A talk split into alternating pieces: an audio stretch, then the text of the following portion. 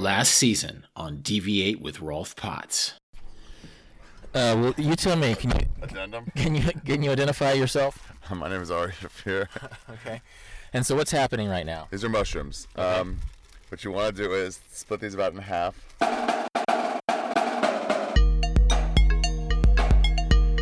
Welcome to Deviate with Rolf Potts, where I talk with experts, public figures, and interesting people about fascinating topics that go off topic.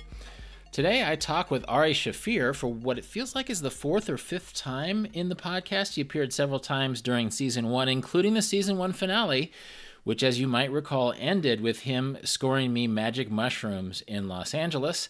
I actually took them that day um, after I had parted ways with Ari, and uh, today in the season two debut, I will talk to Ari about what happened that day during that mushroom experience, which really was the first time I experienced psychedelic drugs ever. So this podcast sort of brings the this whole mushroom thread full circle since as you might recall in episode 6 last season Ari sort of talked me into doing them or sort of talked to me about how it wasn't going to be weird or dangerous to do them.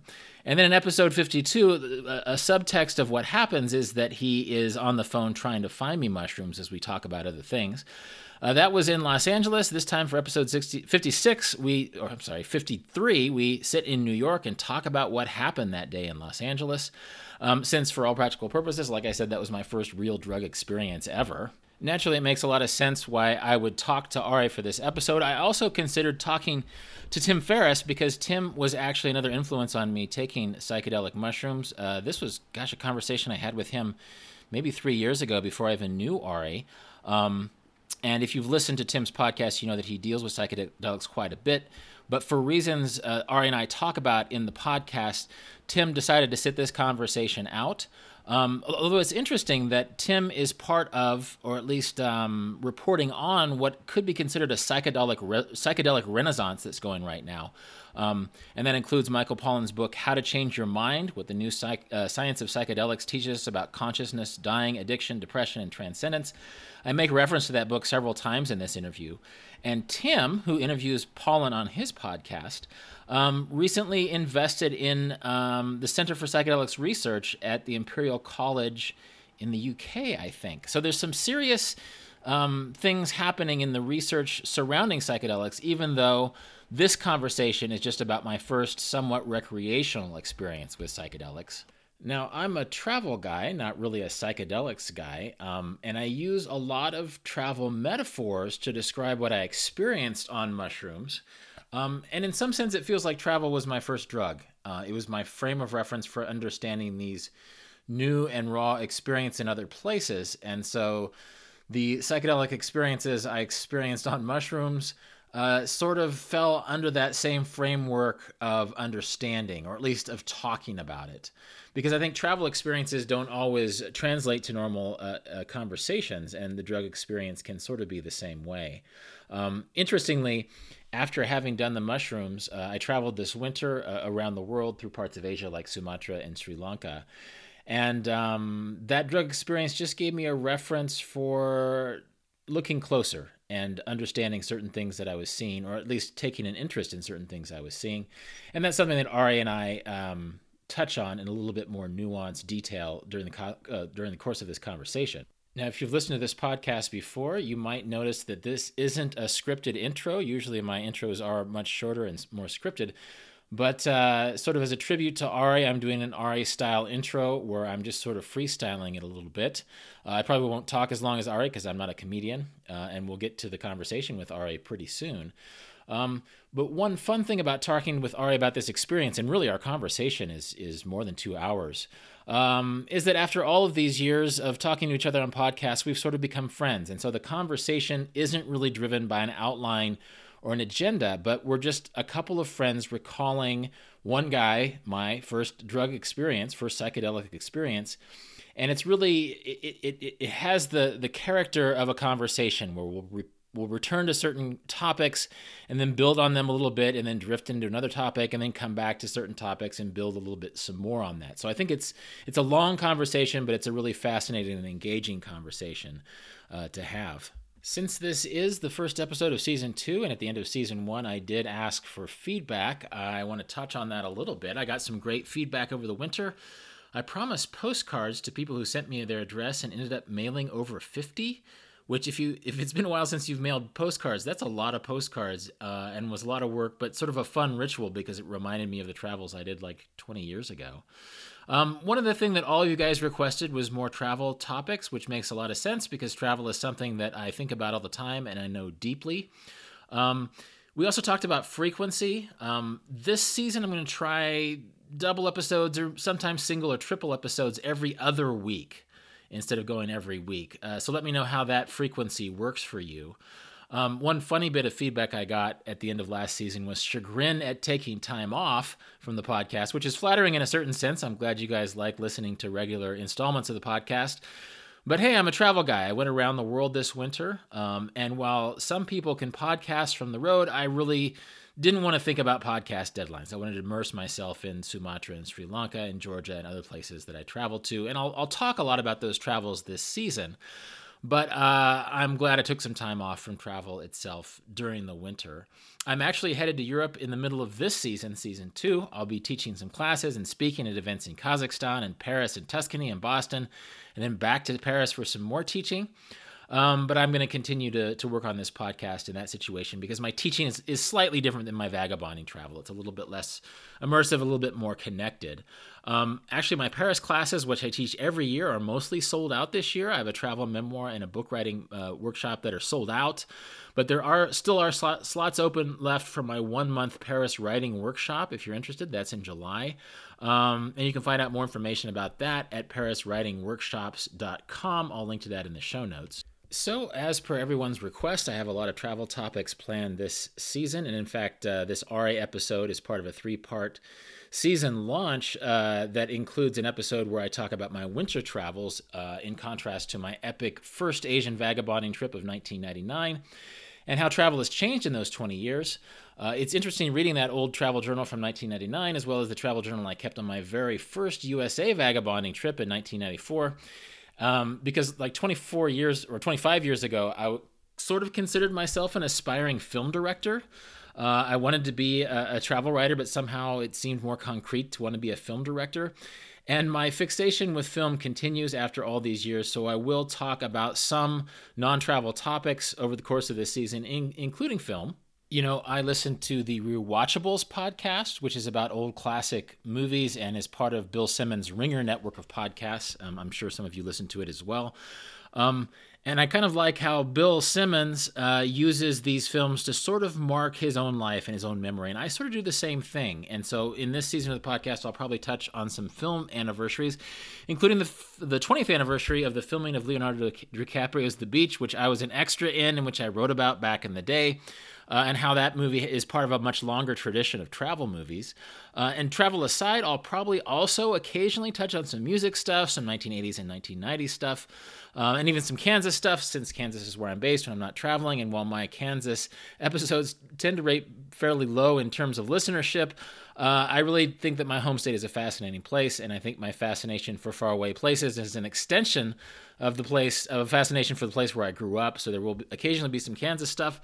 Um, in general, uh, I think the podcast this season will dip into whatever's on my mind. Again, it, will be mostly about travel, but um, some of it is actively me trying to become a better and more engaged person. Um, episode 32 of last season, for example, was about how to talk to someone who is grieving the loss of a loved one.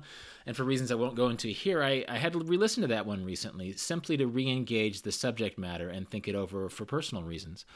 Um, pers- uh, feedback aside, I haven't really sought to optimize this podcast by ambitious networking or clickbait driven market research or anything like that. It really is a podcast specific to my own point of view, which is very travel centered, of course, um, but also has other perspectives. And, and so that says, uh, so please do uh, spread the word about episodes you like. Give me a nice rating at iTunes or your favorite podcasting service. And don't forget to subscribe.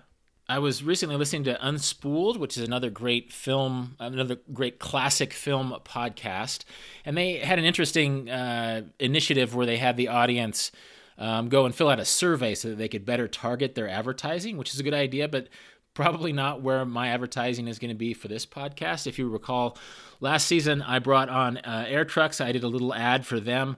Um, and AirTreks are like my friends. Like, I've known those guys in the travel milieu for a long time. They plan around the world in multi stop itineraries. They're actually not sponsoring uh, this episode. Um, and actually, when I was looking at the stats for last season, I noticed that there was a slight dip during the advertising parts, and it's like, oh man, why are they skipping AirTreks? I love those guys, but I, you know, I, I skip ads when I listen to podcasts too, so don't sweat it. But do keep in mind that I am bringing on advertisers not just because they're paying me to have ads, but because they're travel um, people that I know and, and have products that I believe in. At, le- at least for now. Um, maybe eventually I'll, I'll, I'll, spread that net a little wider. Uh, but a big sponsor this podcast season will be Tortuga Backpacks. In fact, this episode is brought to you by Tortuga Backpacks. Uh, Fred, the co founder, is a guy I've known since he was making prototypes of these backpacks about eight years ago. He has sought to travel in a vagabonding way and design backpacks in a, in a useful and meaningful way. Um, they actually sent me a couple of packs the Setout backpacker, uh, the Setout backpack, and the, the Outbreaker Day Pack to travel around the world with this winter over the course of the season, I'll talk about those, uh, what it was like to carry those packs and, and how those packs served me this winter. Um, and one fun thing about using them is that really Tortuga backpacks are designed for travel. Um, when I was in Sri Lanka, I ran into a lot of European travelers who were carrying these giant backpacks, which are fine, but they're really designed for climbing, you know, the Matterhorn or something. They're for, for camping in the forest. They're not really made or optimized for travel, and, and they're really too big. You know, uh, I ran into people who were carrying far too much stuff across Sri Lanka, not because they needed all that stuff, but they, because they had a giant backpack that would fit all this junk. Uh, whereas I traveled with a, a 35 liter Tortuga backpack. Um, it's the uh, again the Setout backpack, um, and it works great. It it it, uh, it stored in an overhead bin, and it just carried just what I needed to travel around the world for three months. Uh, and I'll talk more about this that this season. If you're interested in seeing either one of those backpacks, go to rolfpotts.com/tortuga and check out what kinds of packs they have on offer. If you order something from their website, you can get a 10% off by using the promo code DEVIATE. Again, that's uh, DEVIATE, D E V I A T E E, for 10% off your order on Tortuga backpacks. Again, that's rolfpotts.com slash Tortuga to find the website itself. And once you're on the Tortuga website and uh, you want to order some gear at 10% off, just put in DEVIATE as the promo code. All right, let's transition into my conversation with Ari about my magic mushroom experience. Again, this was pretty much the first time I've ever been high on any kind of drug ever at age 48, or I may have technically been 47 last fall. I can't really remember. Um, and as you'll find out, it really was a positive experience in a way that can at times be hard for me to describe. But uh, here I am with Ari's help trying to make sense of just what it was I experienced when I was on magic mushrooms. So last time I saw you Yeah. um, was in Los Angeles, and you were going to record something, and you gave me a bag of mushrooms, Yeah, that's right. which I took that day. Actually, if you look at that episode, You took him that night? that that afternoon. Wow. Yeah, I went. I went. I went to another part of Los Angeles and, and did mushrooms that day. Another part of the fucking universe, man. Yeah. I want to hear about it. Yeah, well, no, uh, this is. Um, I, I've been waiting, whatever, Yeah. five months. Um, Damn, it was that long ago. yeah. it was October, I think. Yeah, I went. Try, I went. And yeah. and what happened is because I did it with my friend Mel, who was also a noob, there was no authority, right? It was just two people doing it. And so you were sort of our spirit animal. Like I had her read your online guide, Yeah. right? And so you were the expert for whatever reason. You were the expert. And so we'd, we'd read, and, and I'll talk about this more in a second, but I think while we were talking and you're giving me the mushrooms, you said, keep your phone off because you'll just, you'll feel full of love and you'll text your mom something that won't make sense, right? Yeah. And so that was so emblazoned in my head that I actually ended up thinking about my mom quite a bit while I was Oh on wow. Oh wow. Because of that, you know, admonition not to do something stupid in the context of one's mom, it like auto suggested my mom. So that means I got to change how I suggest to loved one. right, You're gonna um, say, tell something to right. some loved one that you wouldn't. Okay. it, it was fine though. It, it, it was fine because um, Put your mom's like thought in your head. A thought of your mom in your Right, head. but it was it was. Uh, I'll explain it in a second. It wasn't like the it was- devil It or was in the context of some other things I was thinking about, you know, and so I, I was thinking about my mom. It wasn't weird things about my mom, but it was just this. It was a very exist. It ended up being a very existential day, and a very mystical day, and it was so much fun. Um, and just as an aside, before we dive into this, I asked Tim Ferriss if he wanted to talk about this because you you guys are, are two people who really talked me into this. I didn't do any sorts of drugs f- at all for 48 years, right? yeah. Um, what a waste. And and I want to touch on why a little bit, but um, I know why you're a coward. It's okay. Well, maybe. but I think also I grew up like with this baby boom generation that feels like it just sort of discovered drugs, and like the generation that was older than me, I think was used to talking to its parents' generation with sort of self righteousness about drugs, and they ended up talking. It feels like to the younger generation about it too, and, and so instead of just arguing why this, the drug experience makes sense and, and um, it's rational. It was more like, oh, you're not doing drugs? Well, then you're square, you know, man. You, why are you limiting yourself? So it was sort of, it felt like nobody really gave me a good when, I, when, I, when I resisted the drug experience, and we talked about that in the, in the other podcast, it tied, tied into where I grew up and certain perceptions of become you know, Religious Kansas too, I'm sure. yeah, but then also I, I was sort of in this working class environment, and I saw friends doing drugs and or kinds of drugs, and, and I just it just felt like it was ba- a bad idea. Like we were a, we were a group of people who weren't given a whole bunch of chances. Um, in retrospect, we were doing fine. We were mostly white people, but um, it just felt like we're sort of this lower middle class bunch of people who already didn't have a head start on life. So why waste your time smoking weed or whatever? Anyway, that was my initial resistance. Um, and maybe there was sort of a moral panic thing tied into it. Um, but then when I got a little bit older and I would discuss it with people who enjoyed using drugs, like weed or something, then it was always this, oh, well, what are you? Are, are you a square type argument? There was no just rational, nobody laid Right. it out to me. Yeah, that's the problem with a lot of it is like no one's giving actual reasons. Just like, come on, or don't, or do, but it's never like really thought out. Uh, don't yeah, don't be uncool or like you have no idea it'll it'll make your it'll improve your life or, but without giving examples you know just for whatever reason Um, so here's why, just to break in for a second, here's why I think people are eating healthier now. Okay. Because in the old day, like 20 years ago, 30 years ago, and beyond, your parents would be like, don't eat McDonald's, it's unhealthy, or don't eat whatever they think is unhealthy, it's unhealthy. And you're like, shut up, mom, you don't know. And then you just want to resist it. And now we have this source where you can actually find out what the truth, mm. which is the internet. Mm. And so it's like, shut up, mom. The internet says fine. But then this one's the internet actually says what you've been saying.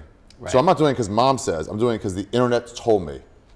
Irrefutably, a Big Mac is shitty for you. right And so then it's like I'm the one deciding, not my parents telling me. And so with drugs, you're right. When they just say do it or don't do it, they never give you a real reason.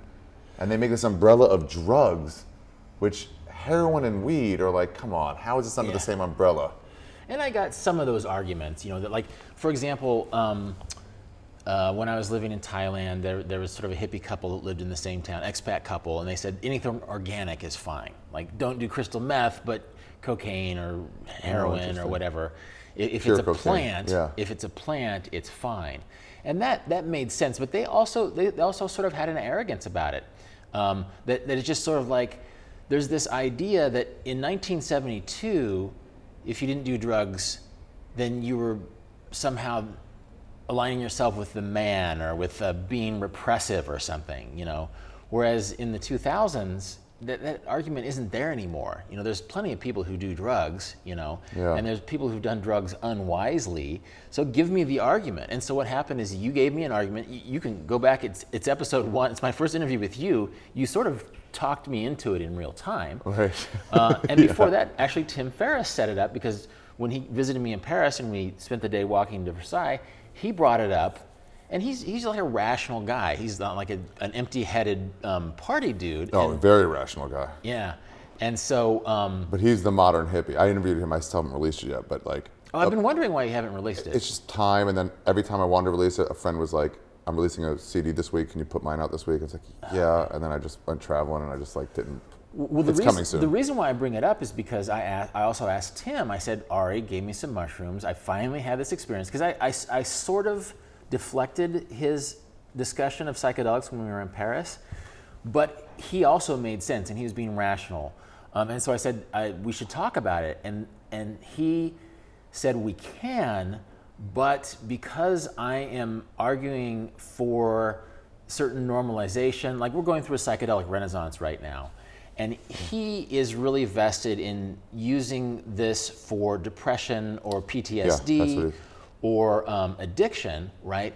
And so if he and I had a pretty goofy mushroom experience, and so if I just if he talked with me about an unsupervised experience with my friend Mel that involved a lot of goofiness, it might compromise in ways that he like he's he's So those of people at MAPS, uh, Multidisciplinary Association for Psychedelic Studies, whoa, how did that stay in there? Um, and they're real scientific about it. And they are very clear. I talked to them and they're like, we don't call it Molly.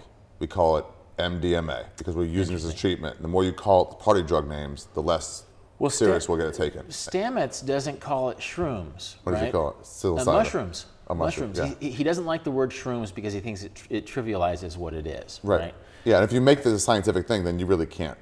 Right. No one talks about aspirin as Sprin, Right. you know, and it's yeah. like party drug. It just does what it's supposed to do. I like the word shrooms though, so I'm probably going to Oh, use it so several fun. times. Yeah, in- and then also that mean there's there's no, what do you mean portobellos? Like that that's, Yeah. that takes that out when you say shrooms. That's true. That's true. But Paul, is it Paul Stamets? Is that his I've heard name? that name, yeah. Um, he's he's of that baby boom generation, so I think that he probably has some associations where there was some trivialization, some sort of hipsterization of mushrooms. But people who called it shrooms were people who weren't really taking it that seriously, and it actually has. There's all these things that you can do with it. So, with Tim, you know, Tim trusts me, I'm sure, but he, he didn't want to have a conversation with me that somebody's going to use two years down the line to say, well, Tim Ferriss is promoting, you know, like recreational use of mushrooms so here, weird. so we're not going to pass the legislation. And so Tim was just being smart. Um, so you're stuck with me, Ari, talking about Okay. my mushroom experience, in part because you're the one who literally handed me the mushrooms. yeah. I love that though. Like, here, have a good time. But here's the weird thing about the mushrooms and talking about it that way. Um, they're saying it's one of the top three most spiritual experiences they've ever had, and that's, most people say that who have done mushrooms, okay. and that's all great. But I don't want to like. Whenever I talk to people, I'm like, that could be, but you're also, no matter what, during this mushroom trip, gonna have a great time and laugh your ass off, and that's most of the experience. And it, was a great time. Okay. It, it, it was a great time, and I'll go into details about Yeah, how sure. Specifically it was great. And because because you ended up being the spirit animal of the experience, I, I I'm jumping ahead here, but I, I was enjoying writing so much, just like the act of writing. While on them, Yes. Yeah. While on mushrooms. Um, did you do so? I, let me see. I'm gonna stop you as we do this, but like, did you?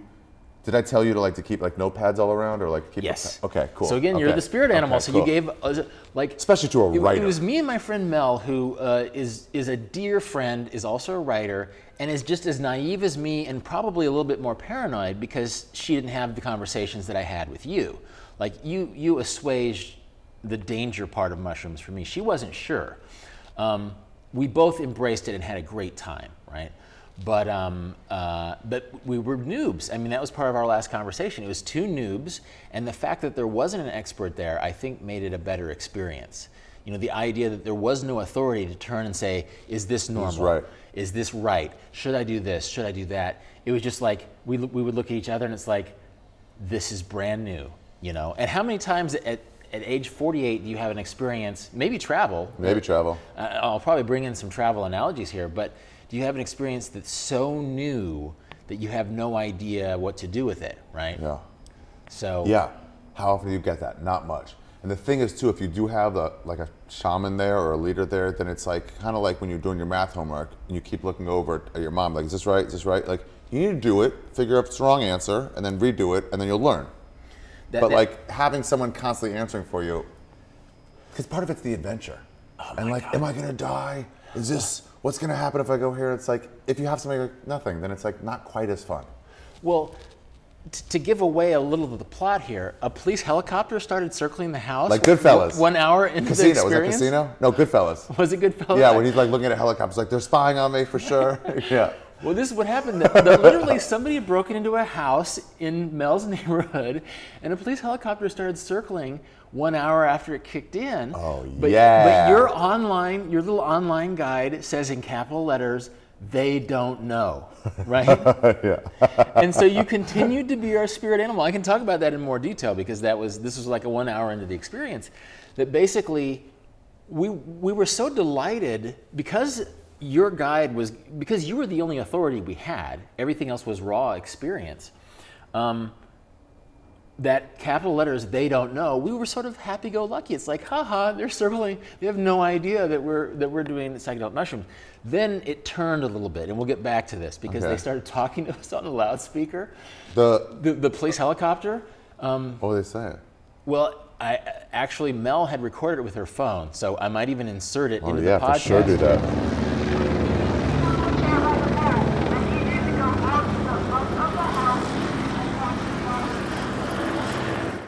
Listened to it again and again and we don't and we think they said get away from the pool and go in the house.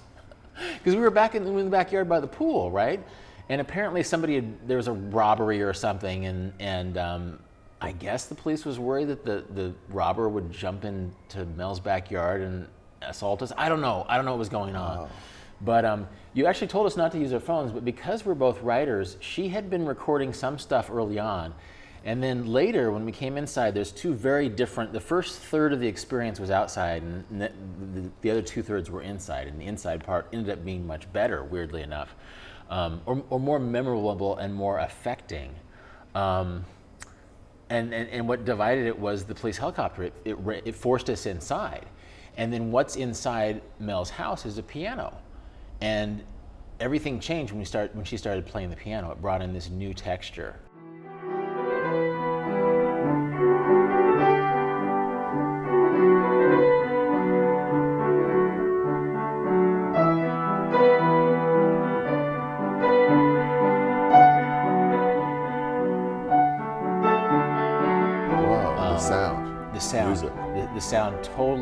And then also, I think, Can she play okay? yeah, Okay.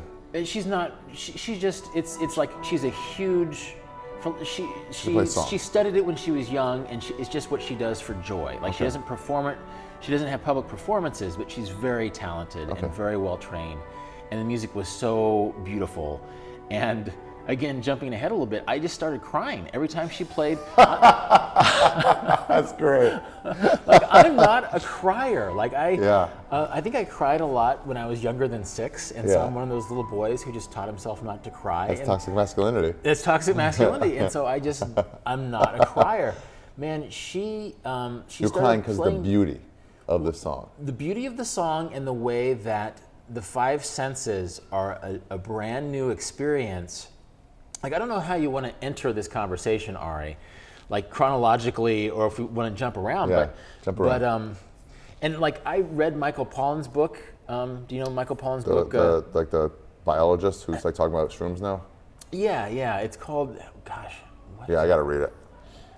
anyway, Ferriss interviewed him like a couple weeks ago, and so they're both very serious. They're both in Yeah. for healing. You know, mine was a more recreational uh, experience, but he he talks about the separation of the ego. He talks a lot about spiritual stuff, and I'm not saying I didn't have a Michael Pollan type experience. Um, maybe it was the dosage or something. I had a lot of fun. You know, I didn't see God, Yeah. um, but I had a lot of fun. But what I did is that the sound, I've never experienced sound that way. That it wasn't, she wasn't playing a song on the stereo, she was playing a piano, which has these little hammers and chords, and so I could feel the song in my body.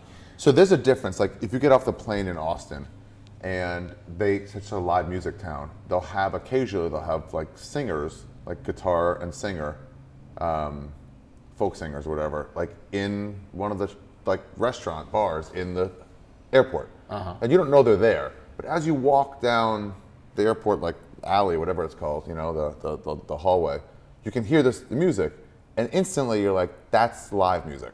Yeah. You know, it's a different sound. I don't know what it is, Yeah, but when it's recorded, maybe uh, someone might know it, might compress or something. But like, you can hear the difference between live music and a recording. It's not the it's not the level, it's the richness of it. So that shit on mushrooms must have been. It, it was it was when things changed because it was very visual before then. It was it was like looking at leaves of the trees, Uh, and then also like I was, she had a succulent plant in her backyard, and I just stared at this succulent plant. It was like the most interesting thing in the universe Yeah. for about 15 minutes. Um, and and I, I will tell my listeners that, and this this because we were both self-conscious about it, there were so many times during the experience experience that it's like we're talking like people on drugs. and and even now when I'm very seriously analyzing things, it sounds like drug talk, but it's true. This plant was really beautiful, but somehow it was devoid of context. This succulent plant in Mel's backyard was the most fascinating thing in the world. And I'd seen it before, but somehow the colors and the shape and the, just the way this plant was, it it commanded my attention. Yeah. And I stared at it. Then when I came inside and I was listening to the piano music, it it struck these emotions. It's like I could feel the music. I actually made her. She played piano for about 20 minutes. I made her do it again because I wanted to sort of feel the music in my body. I wasn't just listening; I was feeling the music. And then I, um, when she was talking, um, so we had we had this long conversation all day, and then then um, what what eventually I called the show. Um, that basically, like we we'd gone swimming, we didn't we'd done some normal things. We saw sort of the like some so, sort of the visual hallucinations that happen in the mushroom experience, I guess. And and feel jump in with your own experiences here. But she was wearing a swimsuit and then like a fedora, and so she looked like a character in a drama. And she was in her house, and somehow this vintage swimsuit she had and her hat, it was just the show that somehow there was it was dramatic and like everything was perfect. It wasn't just her life, it just wasn't just her house, but she was cast in this perfect movie. And she was like in five dimensions. Again, I'm, I'm, mm-hmm. I'm sorry, listeners, that this sounds like drug talk, but it's like looking at her wasn't just her. It's like I could her she was luminescent and I could see her like for the first time. I could see her. Actually, we spent When you say see her, see, does that mean like see her as a real person, like a? Well, I, I, I saw her. It's like I, maybe in three dimensions. Like she was hyper real, um, and then when I looked in the mirror, I was hyper real. And so Michael Pollan talks about the disillusion of the ego. There was a shit ton of ego with me and Mel because we spent a lot of time talking about how good we and each other looked. You know, Yeah. Like we were just. Um, But that is that taking away from ego, where it's like normally you look in the mirror and you're like, oh, my hair's out of place or it's sticking up over there. And then after you take away ego, because people don't quite understand that, and I'm probably getting it wrong, but from what I understand, it's like you then look in a mirror on mushroom where you're outside your ego and you go, oh, that person's hair is sticking up, you know, and it looks good or bad, but like you're not associated with like, oh shit, my hair looks good. It's just like, that's a guy right. the way you would look to see somebody in the street. Sometimes you see a homeless guy like that's actually a cool shirt pants combo, you know, and you don't see that they're homeless or how shitty he is. And that homeless guy's not like, nah, I look good today. You know what I mean? Yeah. He's just like, I'm trying to survive, but you can see them without having any connection to it. So in the mirror is the same way. And, and you probably did look good. I actually took a selfie. I texted to you the next day. I don't think it worked on your phone. Yeah, my phone sucks. But um, I was just so smitten with my with my reflection. It's like I was seeing myself. Um, I use the term eternal form um, because I think that's an artistic term. There's like a like certain platonic forms. There's eternal forms of things. There's the idea of the tree, and there's the eternal form of the tree. I was seeing everything, including myself and my friend Mel, in its eternal form. And so I took a picture of myself in the mirror because I just thought I looked great. Um, and then when I saw it the next day, I looked like someone who was on drugs. So I texted it to you.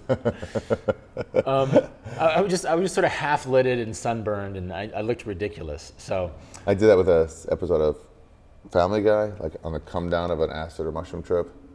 Like when I'm fine, but the thoughts are still kind of vivid. And man, this episode was perfect from start to finish, callbacks, and like it had second layers to it. And then it was like, write this one down and watch it again in six months. And then I did, and it was like just an episode of Family Guy. okay, I couldn't see all the fucking deepness and beauty of it. interesting, Yeah. interesting. How did So you feel you looked two days later?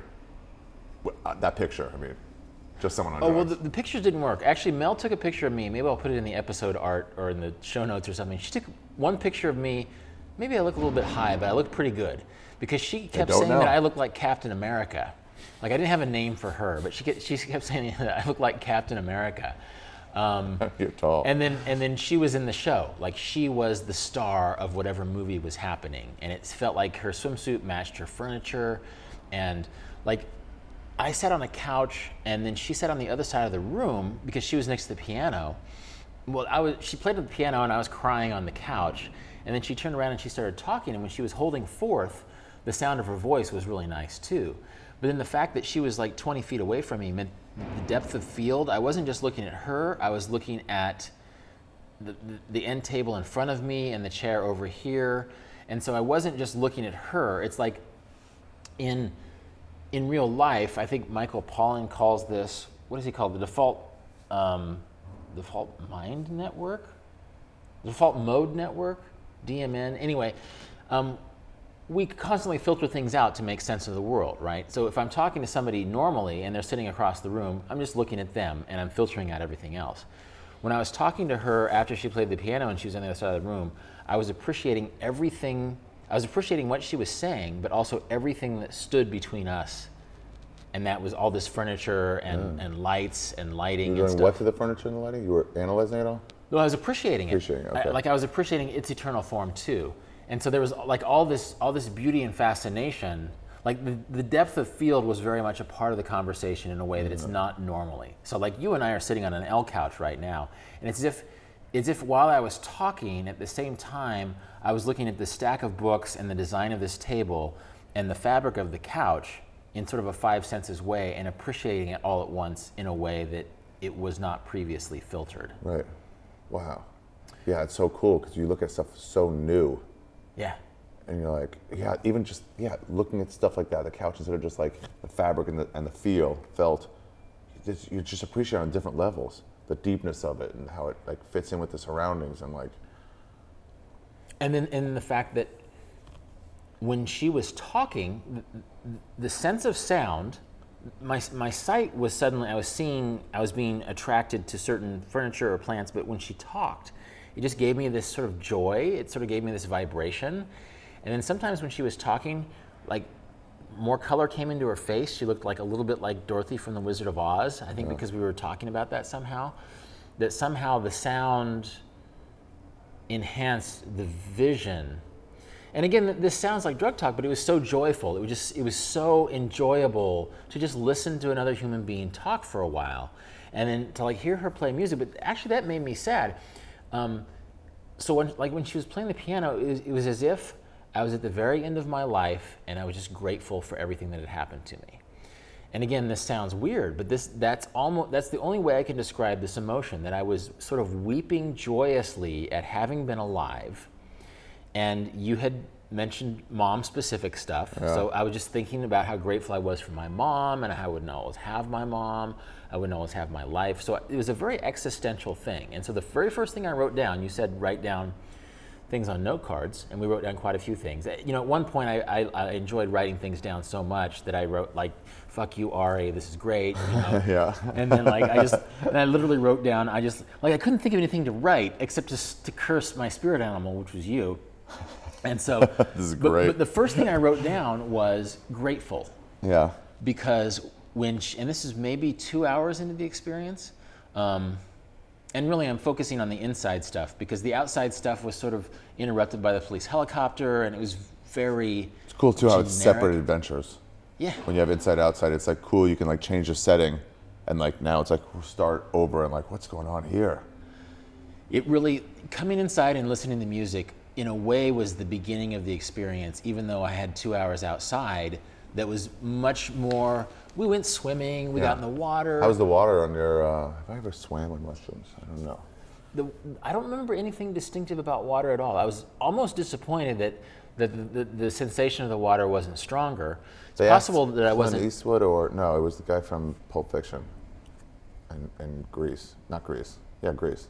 Travolta. John Travolta. Yeah, he was doing research for, oh, maybe for Pulp Fiction actually about heroin, and he was like, I don't want to do it, but I want to know what it's like. So we talked to some heroin addicts, and they're like, it's like nothing else. But the closest somebody said, like closest it comes is, you drink a bunch of tequila and then get in a warm bath, hmm. and like that's the feeling. So we did that, and goes, this feels wonderful. And he goes, now imagine having that warm bath feeling on tequila and walking around and like your face and your eyebrows just feel like you're in. And people are like, how are you? Like, I'm good.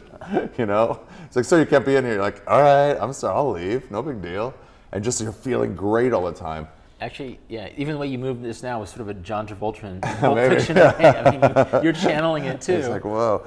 But yeah, I, am wondering like on mushrooms what water feels. I know when you shower at the end of a good Molly or mushroom trip, I remember going, oh my god, this feels great.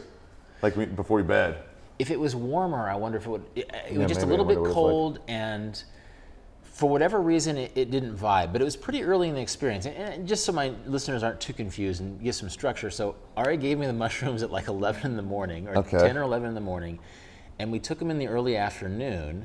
And basically, the the mushroom high lasted until dark. How how much did you take from what I told you to take? Did you take this right the same amount? Exactly. We split we split what you gave uh, Okay. us, and I, no, she made me. She was she was convinced that body mass is is different. So I, I told a you it doesn't more. really matter, right? Yeah, yeah. You told Okay. me it doesn't matter. It's it's in it's in the most recent episode, but she was just she was just nervous. Yeah. She had a great she had a great trip or whatever it's called. Is it called a trip? Yeah. Yeah. Yeah. Um, but I had more than her. Just Okay. that was my way of assuaging her. She didn't sit with you driving around Sure, Los Angeles for, for three hours Yeah, and be I get convinced. it. So and and so we both did fine. And so I ate the bigger ones. We, we basically split it, but it's possible I had maybe a little less than two thirds and she had one third or something like that. And it worked fine, you know. But then we went up by the pool. We were sitting in the sun. We were talking. It takes a while to, kick in. kick in. And then, so I think when we went swimming and then before the police helicopter, it wasn't fully in gear yet. And then when the police helicopter came, like you were the spirit, you were in charge for a while, even though you weren't there because you were our only reference. But then when the helicopter came, Mel's the person who lived in the neighborhood, so she called the police. And so, like, she was the boss for a while. Like, Oh, yeah. psychically, she was the boss. But we, we kept remembering your capital letters from your website. I'll, They put it, I'll put it in the show notes. if the police come, capital letters, they don't know. Um, and so then, then I didn't care, but she thought maybe we should go inside in case some sort of burglar jumped the fence and Sure. attacked us. And that then- fear, though, even if it's completely irrational, is a fun driving force adventure-wise. You know, like we're gonna die out here, and it's like, no, you're not. You went to the beach. The beach is 30 feet from your apartment. You didn't get lost. You just can't see your apartment anymore. yeah. But like the idea that like you feel like, oh shit, we're never gonna find our way back. We're gonna have to make our living now on the beach. That shit is great for adventure. Well, I didn't have anything that severe because we were we were in a house compound the whole time. But even like shit, somebody's gonna break in. This burglar might come. We got to get out of here. But I think it gave a different emotional slash existential texture to things. Then suddenly something kind of serious seeming happened and kind of absurd because we were standing in our swimsuits waving to the helicopter and um, it started talking to us to get inside. And then suddenly we were inside and she started playing the piano. And so her experience was different than mine. Like, um, she said when she was playing the piano, it felt like she wasn't entirely that she was also watching herself play the piano. And there's a bit of self consciousness because she's a classically trained pianist or whatever it's called. She studied it when she was young, and so she was trying not to make mistakes. But, um, and maybe I'll, I'll use some of that music because we.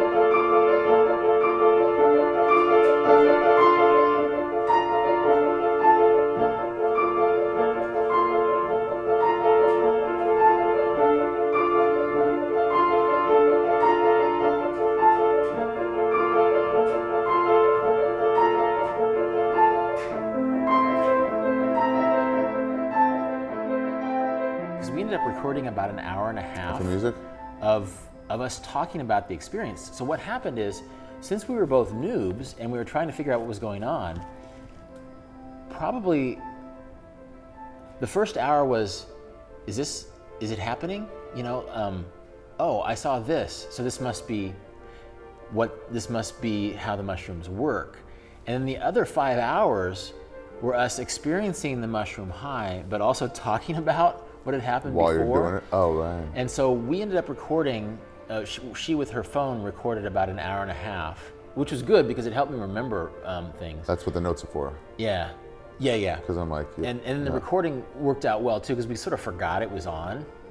oh, that's key. Yeah, and then um, I realized how much we weren't we weren't just enjoying the high, but we were talking about it, and we were talking about how we'd felt 30 minutes and an hour before, and we were analyzing the helicopter experience.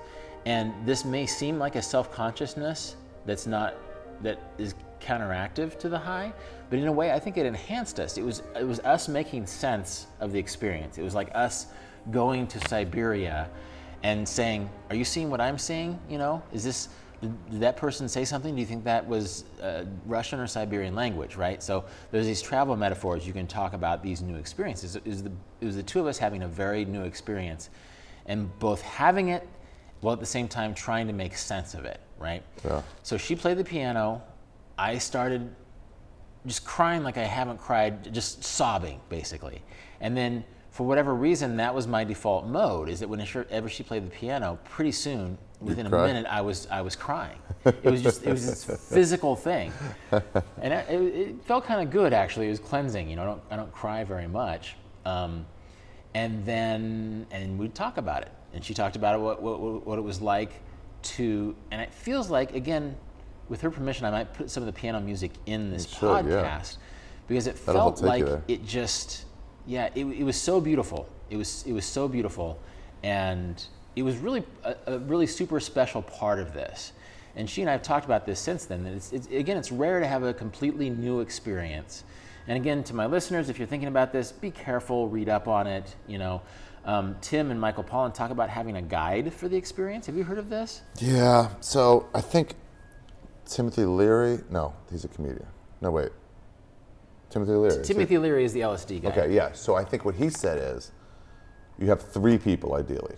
And this is f- from my friend Duncan who reads up on him a lot and then tells me. So I don't, I, it might be someone else or it might not be quite accurate. But here's what I've got in my head you have three people, and you can be groups of them. But one person is completely sober mm-hmm. and they make sure if shit goes wrong, if a burglar does come in, like we need someone who actually can handle this. You know, Right. or if the fire department comes in, we need you to evacuate. A fully functioning having- person. Yeah, there's, a, there's been a fucking Who, whatever. whose filters are working Yeah. who's, who's not seeing the Yeah. eternal form of yeah, everything and then the rest of you who are tripping can trust that guy. Right. And then what you also want to have is somebody taking a regular dose of mushrooms or acid or whatever, what you and, and Mel did. Um, and then you want to have someone who's taking a heroic dose, which will probably be five to 10 times what you guys took. wow And then what you would act as is the translator.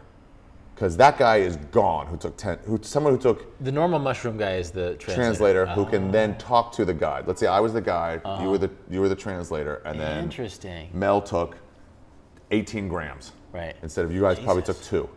Took Yeah. 18 to 20 grams. And she is out there and she's seeing stuff that I probably have never seen. And she can't express it to me because I'm sober, but she can maybe express it to you and maybe you can express it to me. Okay. So you can keep her company out there.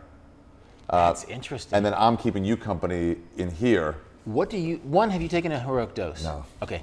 And I what? gotta. What do you usually do? What What's your usual setup? Do you have a completely sober person? Do you? No, no, no, Okay. no. All right. Uh-uh. But I'm not taking that level. That dose is experimental to me. That's like you're looking for. So my friend Shane Moss um, got real into this stuff, and I think he he went a little crazy actually. But he took DMT I think every day for a month, um, which that's like, I mean that's nuts. And then he started covering his body in Syrian rue, something like that, that holds the psychedelics in. So like if it's supposed to come out of your pores, he covers himself so it doesn't, so it just keeps going back in there. And he had a bit of a breakdown. But he took it to levels that I don't know if anyone's taken it to. And he stopped seeing what reality was and what wasn't. But he's okay now. It took him a while though. Yeah. But he went, I mean, I've never heard of anyone taking that level of, of drugs. Yeah. I, I wouldn't want to take that level. Do you remember how much you gave us? Did you give us two each or two total? I probably gave you two grams each. Okay. Um, I probably gave you, if I'm thinking, that's how much I would dose a, a, new person who wanted a real trip. Right. Two to two and a half grams, depending, because there's the difference between one gram and two grams is a nice light buzz versus a trip. The difference between two grams and three grams is a trip and a heavier trip. Gotcha. So it's a bigger difference. You know, three grams and four grams, not much difference. Five and eight, like not much difference. But not tripping to tripping is like a big deal. So you don't want to take too little. So two grams you should take. Gotcha. Well, it was perfect. It was such a great. It was like one of the best days of last year. Did you have waves like coming in and coming out of it? I'd say so. Yeah. Yeah. Um, but it was just it was so unique, and it was so because Mel and I um, were doing it for the first time at the same time. Yeah. It was just it was this socialized thing. You know, it was it was sort of like a team approach to things. Um, and it was more of an adventure because we were trying to figure out what was happening. Could you? So, like, I remember one of my first times. It was sort of similar setup. The condo in, in La Jolla Comedy Store has a condo. It's on the beach. So, like, they have a back porch, and it's like you can like lightly throw a stone and you'll hit the beach, or definitely the boardwalk. Um, so we went out there, then we came back into home base. I remember being in the home base in the in the condo, and us all like on the floor in different places, and then just like leaving, like being gone mentally, gone And you're on seeing mushrooms. stuff about my place in the world and like and like what my what I'm actually doing as a stand up, like how I'm reaching people, and what I'm doing, what my responsibility is, and then like coming, but like not all your senses are kind of shut off. You're just in your mind, you know. Like you ever daydream and someone's like, "Hey, you're staring at me," like, Yeah. "Oh, I wasn't even looking at you." Yeah. Uh, My eyes were just open, but like I'm, I'm in my brain. So it was like that. And then when you come out of it, if one of your friends comes out of it at the same time, they're like, "Oh, so dude, it's kind of like we're all," and they're like, "Right? Yes." And they're like, and then you kind of, and you're like, "Yeah, exactly." And you sort of speak the same language because you're both on it, but it's this wave where you're down, you can communicate. And then we felt like, "Oh shit, I'm going away again." Like, see you in five minutes. Right. That that actually helps explain a, little bit what we were experiencing too, because it felt like we, we were we were um, we were sort of in analytical mode and in experiential mode. Okay. And so there were times when, and, and actually we weren't always synced because Right. Mel was much better at articulating what she was feeling than I was. I was just having a good time. And so she would, she was saying very smart things. I've, I've written some of them down, Yeah? but they're actually the, the sort of things that like Michael Pollan um, wrote in his book, where she's basically saying, "I'm seeing everything in this room context free. It's in, I'm seeing it for the beauty that it is, and I'm just wondering if I can bring this back." You know. What do you mean? What do you mean? in, in a non-drug experience, if, if on, a, on a normal day, if she can see her house, see all with these that light, objects, with like, yeah, things are good here. and so while she was talking, I was sort of giggling at her, like I was appreciating it, but it just seemed, it, it like it struck me as one, it struck me as drug talk, so I was feeling a little self-conscious, and then two, I just loved the sounds and the sound of her voice and the sound of the piano, that it sort of made me giggly, and I kept having to apologize because she was being much smarter than me, but I was giggling at it because I was just enjoying it so much, you know. So she said, um, Nice. there's a couple things. She said when we're when we're engaging in this non and one of these things she wrote down on a card, right? So like her cards, my card said things like "fuck you, Ari, this is amazing," or "it feels good just to write shit down." Well, she while she was actually making sense of the situation. So she What, do- said, you mean card? Like a like a note a card? note card, yeah. Okay. Um, and actually, the note cards at the when I at the peak of the high, the note cards, the white note card was a million colors. I would look at it, and it was if it was this.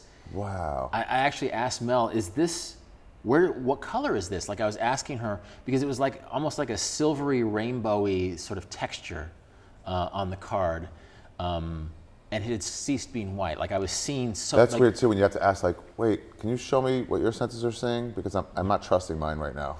Yeah, and so I think I remember was, this being white. I, I was seeing, I was looking at white, but I saw the whole spectrum. So for whatever reason, my brain was breaking down this white into multiple colors. Um, and so she said, when we're engaging in this non-hyper reality, when we're engaging in non-hyper reality, she's saying when we're not you doing mushrooms, um, everything is in context. Um, like everything is contextual. She repeated herself a little bit. I Um, like that, Like you yeah. can, you, like um, you can't have the other person without also thinking about what's being said and what's all around. But what we're doing right now is we're isolating these elements. So, so she was saying that you can see this chair or this plant or you can hear this song as if it's the only thing in the universe. And nothing makes you happier than looking at the design of this chair and just thinking how genius it is that somebody made this beautiful chair. Right. And not like, oh, this chair goes well with this stuff. Yeah. But like, yeah, look at this. Yeah. Or even looking at the plant and thinking, it's such a miracle that this plant has grown. Uh, I interrupted you. What were you going to say? I had this velvet Elvis painting I got at a yard sale in Maryland that I moved with a couple times in LA. And coming down off a trip or on a trip, I remember looking at it and it was five bucks at a yard sale. It's not great. It's cheesy and it was priced correctly. It's velvet Elvis. Yeah, exactly. I mean, that's the that is the standard for what you know cheese dick art is. Yeah. And I remember looking at the white of his eye in this painting, and like when I look at your white eye, it- it's almost like nothing. It wasn't colored. You know, it's just the white. That's what col- that's just naturally. But this was like someone had to take paint and put white on a black Right. canvas.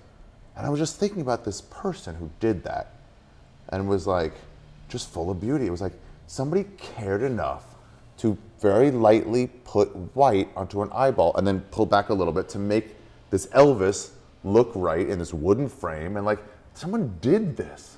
Someone made it's not just something you bought, someone made this. Well, in a way, you were thinking ahistorically about representational art. There's a time when human beings maybe didn't make representational art.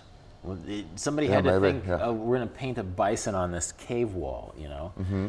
And so I think you, the mushroom experience takes you back to, to original forms, is that you really appreciate everything for exactly what it is. And so I'm staring at this succulent plant, and I, I'm just so happy by how the light shines through its, its leaves and how it has grown in this shape, in this color, and what a, like what a miracle that is. And That we got to this place. in, in a way, you can't think about that all the time, or else you'd never get anything done, right?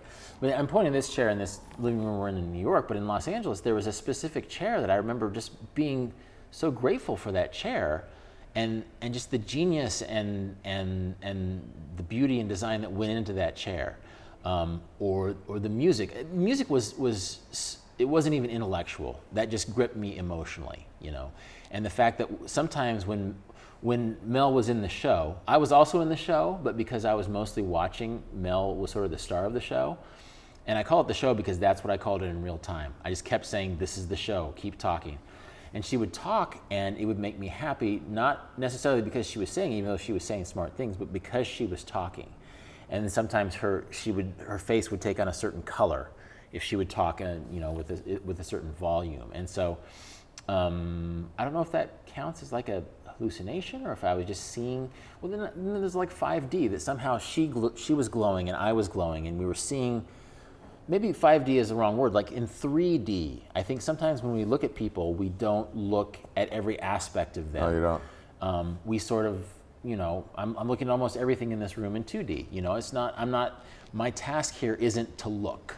It's, Yep. it's, Yeah. it's to have a conversation. And so suddenly, this person who's been my friend for years, I saw her in full resolution, hyper real 3D. I call it 5D, but it's just hyper real 3D, and I could see her, her face, and I was just so fascinated by how how she was put together as a human being. You know, I just sometimes when you look at like a real pretty person, model or, or um, I mean, I look at women more, but if you're into men, then same thing. But like you look at a pretty person, and you're like, wow, they're pretty.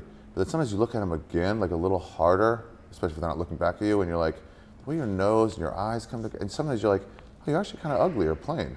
You're the same as everybody. You have these two eyes and the same pretty much spot, this nose in the same spot as everyone else has it, and this mouth where, it, and then you just stop seeing this form of like a pretty person, and you look a little deeper at them, and you're like, meh. Hmm. They're actually not that pretty hmm. because you stop seeing them as this like model. right? I, I don't, I don't quite, and then, so, and then for- in a second later, it's like back to like, oh, that's a pretty person again. But there's moments, and then vice versa, where I'll see like sort of a universally agreed upon ugly friend of mine, and you look at him in a different light, and you're like, that guy's pretty good looking actually. that's sort of what this was. Um, I've known Mel long enough that I just You see see Mel. yeah. she, she's like a shorthand person, but suddenly she was in her eternal form. Yeah, it And might be so- celebrity models. Maybe it's that, where it's Oh, like people that I'm used to seeing all the time. Right. Like Cindy Crawford, and then in a certain angle, it's like, oh no. I think I've done that before. Yeah. Yeah. and so with Mel too, I'm sure like I'm friends, friends. You don't even see her details anymore. It's just Right. Mel. Yeah. And then suddenly it's like there's just sort of this exquisiteness. I mean, we, we buttered each other up so much Yeah. because we were so excited about, well, everything looked beautiful, but then suddenly we looked beautiful too, and we were in the show.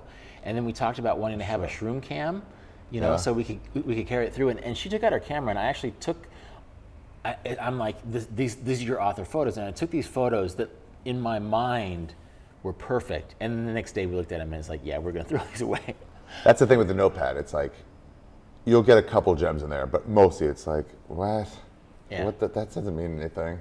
And maybe you're missing what your meaning was because you didn't write it well enough for yourself. Yeah. To like decipher. Well, I, I wrote bullshit. You Right. know, I wrote I wrote trash talk to you. That's funny. Fuck you, Ari. This is great. what a great. What did that mean? Fuck you, and then this is and then positive. Well, I think ba- uh, uh, gratitude or gratefulness was a big part of my day, and I think it, at my most intense moments during the mushroom high, I was just grateful for life. It was very simple. Yeah. And and it's in the podcast. When you gave me the mushrooms, you were so excited for me because I was doing it for the first time, right? You were excited by the idea of doing this experience for the first time. And so I'm grateful for that. And again, listeners, if you decide to do it for the first time, make sure that you do it in a rational way. Um, follow some rules, uh, take care, n- know that as of now, this is, this is not legal. But um, I had a very pure existential epiphany of gratitude. Again, it was as if I was, and apparently they use mushrooms for like end of life psychology type stuff, but it is as if I was 90 years old on my deathbed and I was just so happy to have lived. And so gratitude suffused me. I think that's why I was crying. You know, and I was thinking of people like, you know, my mom and other people close to me that I was also grateful that they were alive. But then I was also grateful I was I was grateful for my friend Mel and for this chair and for this succulent plant that somehow the the the key and again this is narrative. Like I'm telling the story. It does do that, where where you get to look way forward into the future, looking back on yourself in this moment. So it's not like you looking at this moment. It's like you and but you can fully imagine a 75 year old version of yourself, Mm-hmm. and then instead of analyzing where that guy is.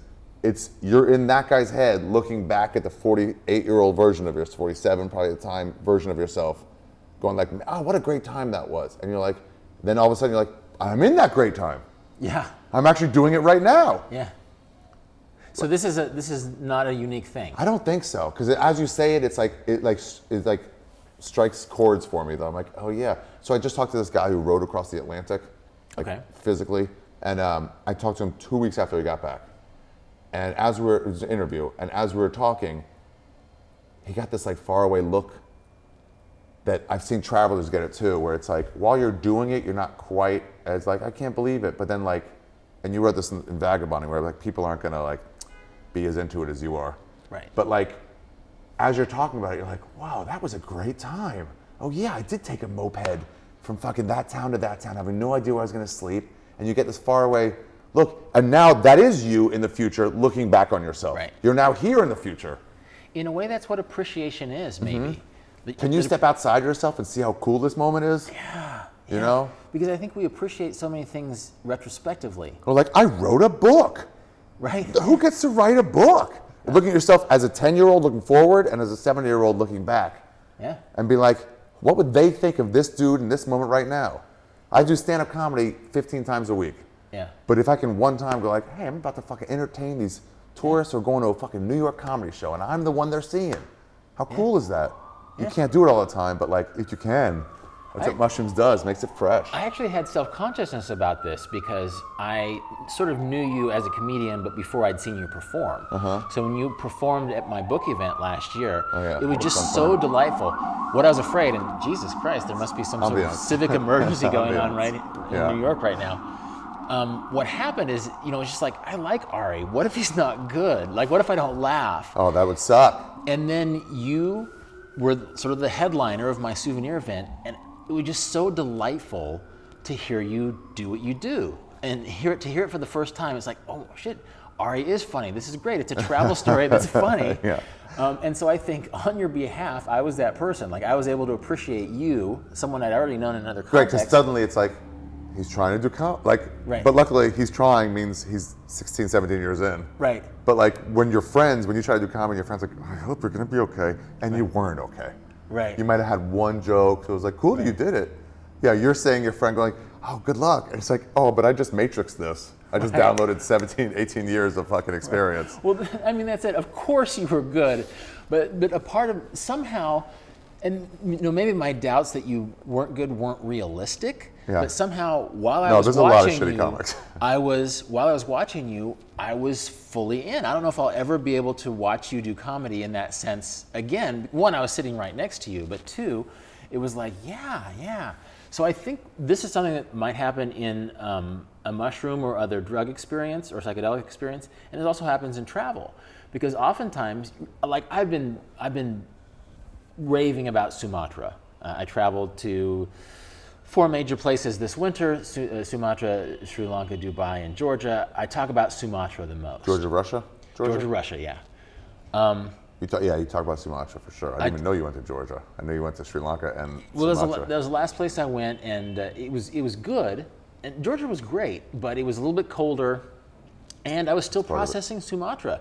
This this is an aside. We can talk about travel some other time, but it was like my 20 year anniversary journey this winter um, of my first Asian vagabonding trip. Whoa. Right. And, Wow. and during that vagabonding trip, I literally wrote, wrote vagabonding. Like I traveled for two and a half years, and I stopped and wrote vagabonding while I was still overseas, while I was in Thailand. Um, but what was I talking about? The um, processing things while you're doing them. Let's see, the, seeing me on stage, being good. oh, travel, travel as travel a way, has- yeah, as a- seeing a- things new. appreciating, uh, appreciating travel. Um, that basically, I rave about Sumatra because so many amazing things happen. We, I was raving about it before we turned hit record, right? Yeah. Um, Sumatra's a hard place to travel. There was a lot of long bus rides, and and um, when, when I was in, in, in Siberut Island, this amazing tribal place, there was a lot of smelly pigs, and, and I was sweating all the time. But so in retrospect, I think I appreciated it in a purer way than when I was experiencing it in real time. Um, and so Because I, you look back, like that was a cool detail actually. exactly, yeah, I was staying in a hut in Korong, I think, or something, and it was like, I mean, it wasn't even. It was my friends. They had a frog in their in their um, bathroom.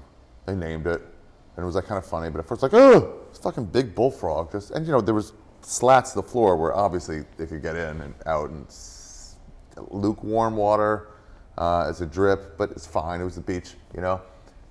And then later, it sounds way more romantic. In the moment, it's like, ugh, I gotta worry about this frog. And then later, it's like, wow, what a cool, fun detail for this place you stayed. because it gave you a But story. yeah, you're sweating, like, it's so hot, but you're like, that, that part goes out.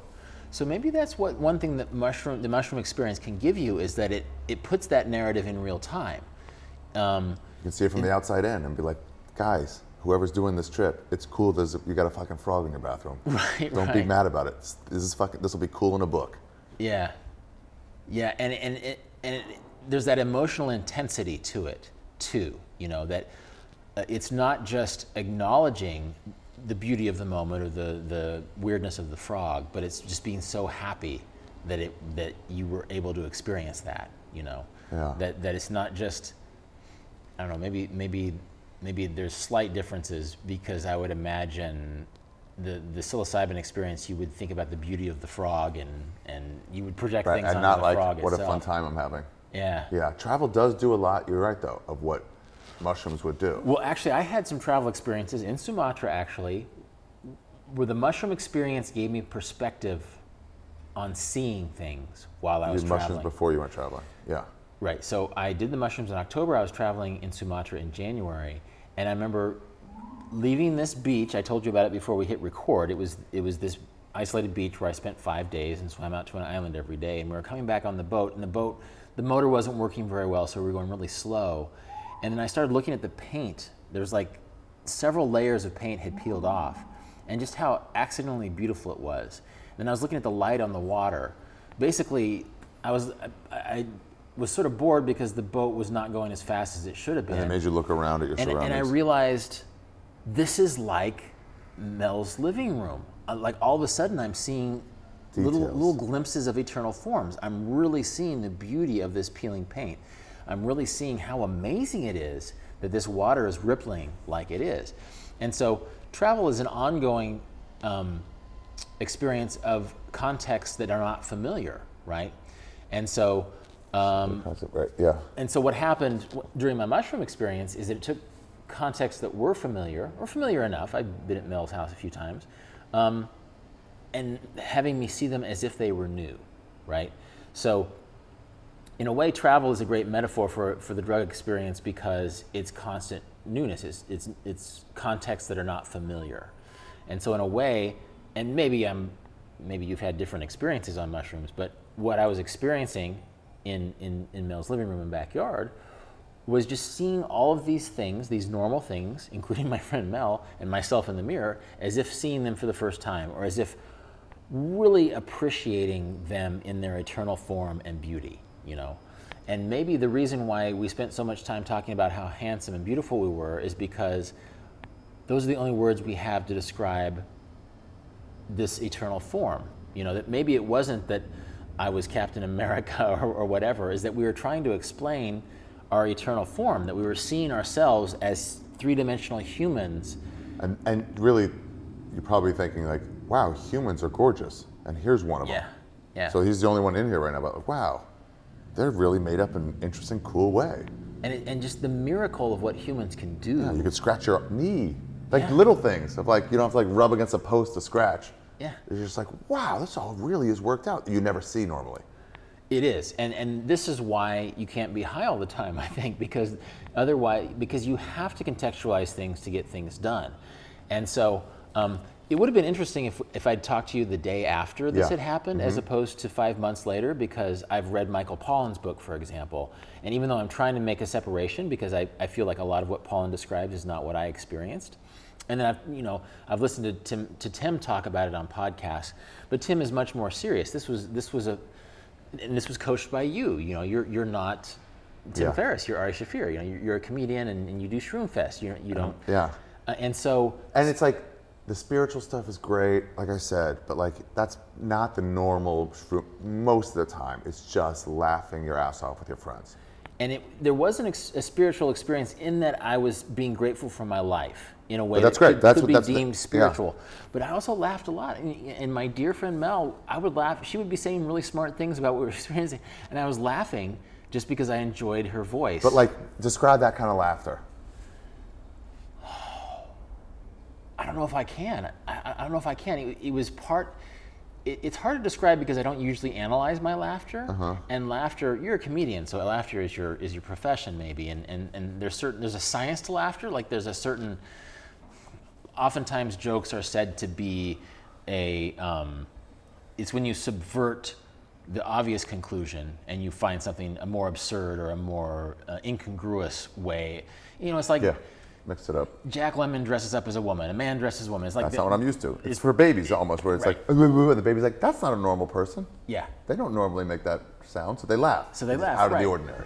And so, so yeah. So, so, um, so what happened is that I think there were several layers to the laughter that happened when I was listening to Mel speak. One is that I enjoyed sonically, as a sense, her voice, just like I enjoyed her playing the piano. I- And that sort of gave me a tickle inside. It, it sort of vibrated in my being. I was also quite self conscious. You put two writers in a room together and they're going to be analyzing things and taking notes. And so I also was a little bit nervous that this was a too on the nose drug experience, is that her way of, of articulating what was happening s- sounded like maybe it was too much of a thoughtful person trying to describe a drug experience. So it was, it was like the uh-huh. meta thing. So I was worried. I was worried. Basically, I was worried that when we were sober, it wouldn't be as awesome as it was, and maybe there was something absurd about. Maybe, maybe this was generic, and then and then also I don't know, just like the love in the room. There was there was something else. Sort of the, the joy of the experience, and like I haven't properly done mushrooms again. This is five months ago, and You've improperly done them? I have not. At No, all? I haven't done them at all. Well, no, actually, a listener, um, God bless him, gave me some mushrooms. Um, Where? uh, he was traveling across America, and so I met him in Kansas, and we hung out, and he gave me some mushrooms, and I used them for more, more microdose type stuff. And I fucked up my microdosing, I think. And so, in retrospect, I should have just taken a normal dose in some sort of context. But I tried to divide them into microdoses, but then for reasons that I won't go in too far here, I just I just messed up. I was too distracted. I, I should have been much more structured with the microdose experiment experience. I don't know if you have an experience with with microdosing, but I'd, I'd listened to some podcasts about microdosing, and I just wanted to experiment.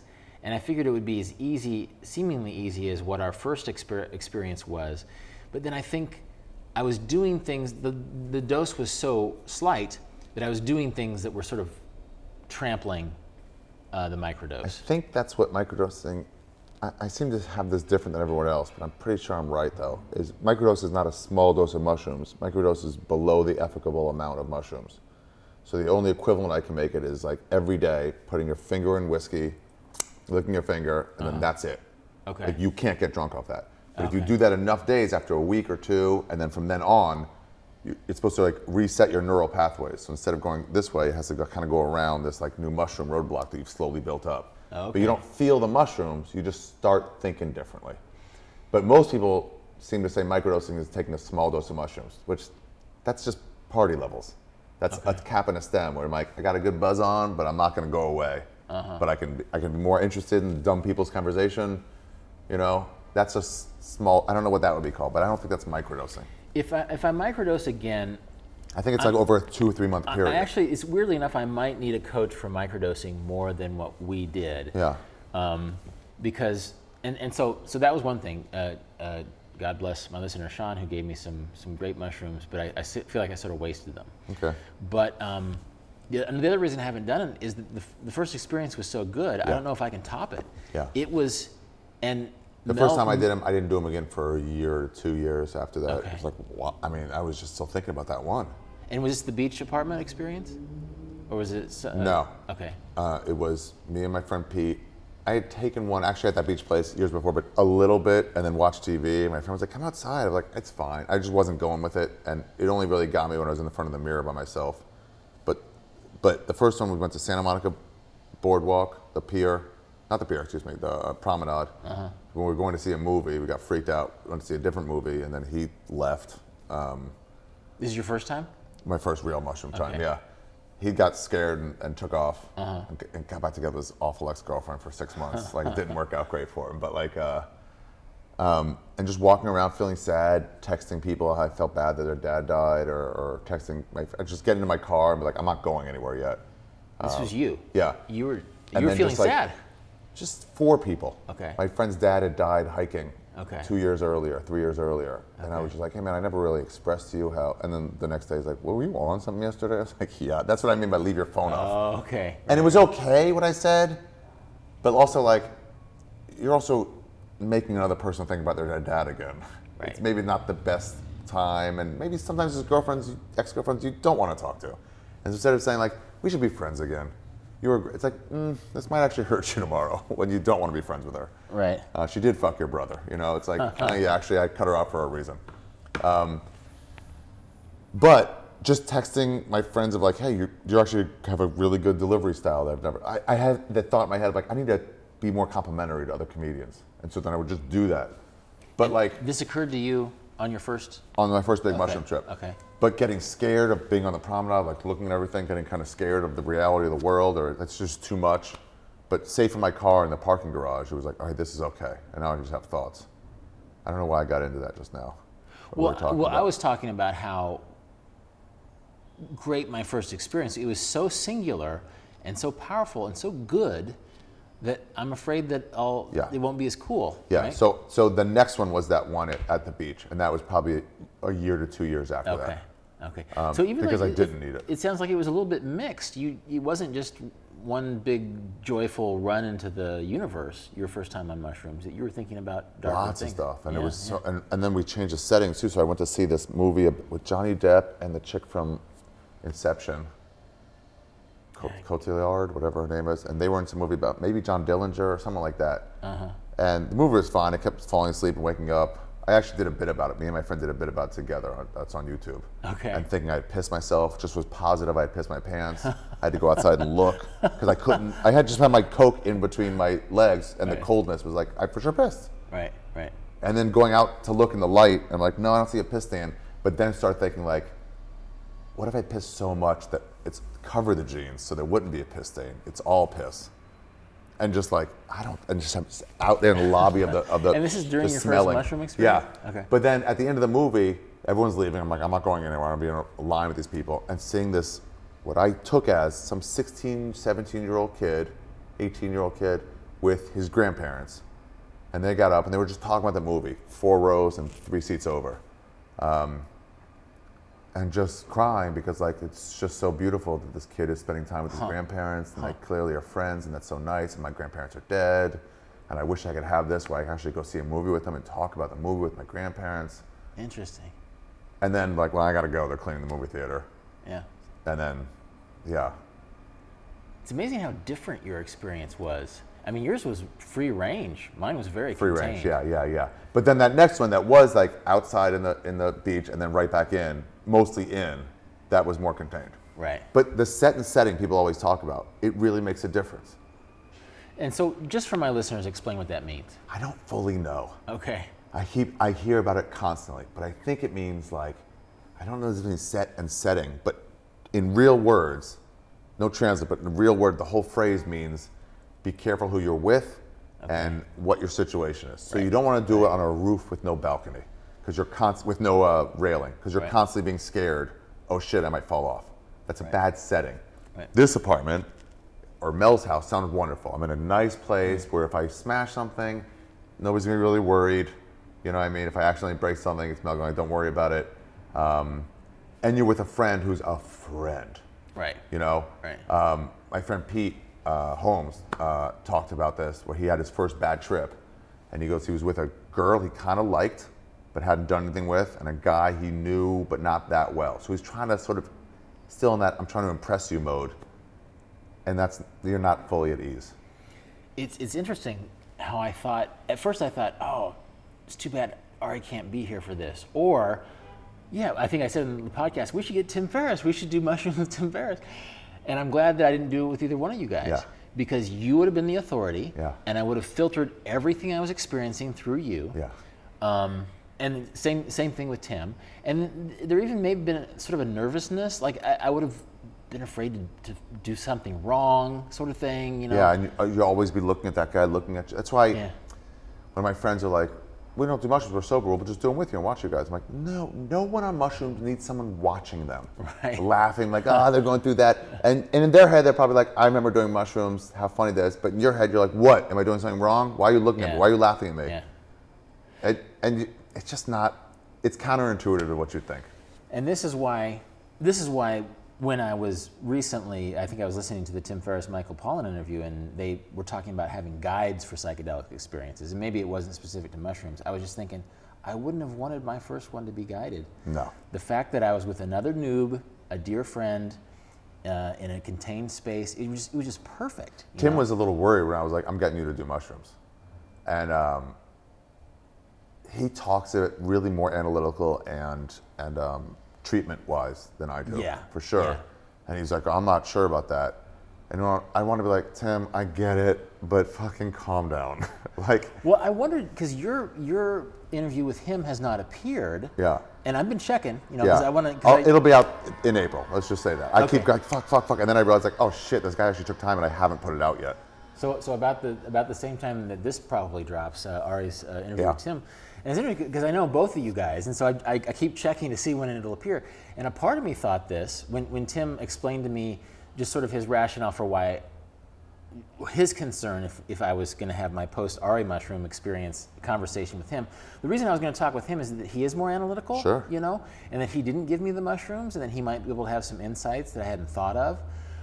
But he made a good point that if he's trying to normalize this and if he's trying to make psychedelics something that is used as a treatment for depression and addiction, maybe, you know, Rolf giggling while his friend Mel plays the piano isn't something he should talk about. Yeah, that's a thing. And so I thought maybe he'd asked you to not post the interview. I thought maybe you guys covered some ground that maybe he thought would have been counter. No, it really was just like I slowed way down on my podcast after I recorded because I was doing some traveling and like I was just like I'm not taking time out of my awesome travels to spend eight hours in Berlin, fucking, you know, uh, editing and Right. I'm just not doing this. So listeners, sorry, but like I'm having a good time right now. Well, it's it's it's going to drop. And Yeah. did you talk about? Because you you Almost you wanted, exclusive. You I wanted went to talk about travel with Abs- him. uh-huh. Yeah.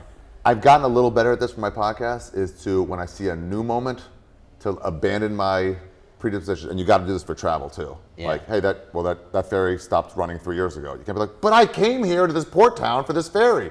You're like, Yeah, yeah. "But again, it stopped running 3 years ago, so what do you we can't help you."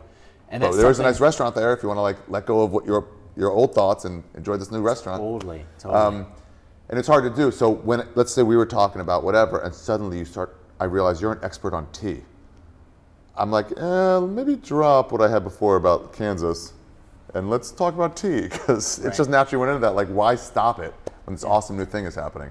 So with Tim, yeah, for sure, I went in for travel. We got into a little bit of it, and then I'm like, oh, you're, you're a modern hippie. You're like, oh, interesting. And I was proud of myself for like going into that.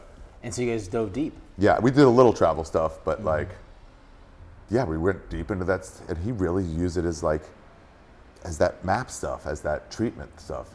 I mean, he talks about going to Burning Man and being like a, a guide for those people and helping them through these moments, these dark moments in our life, and what to tell them.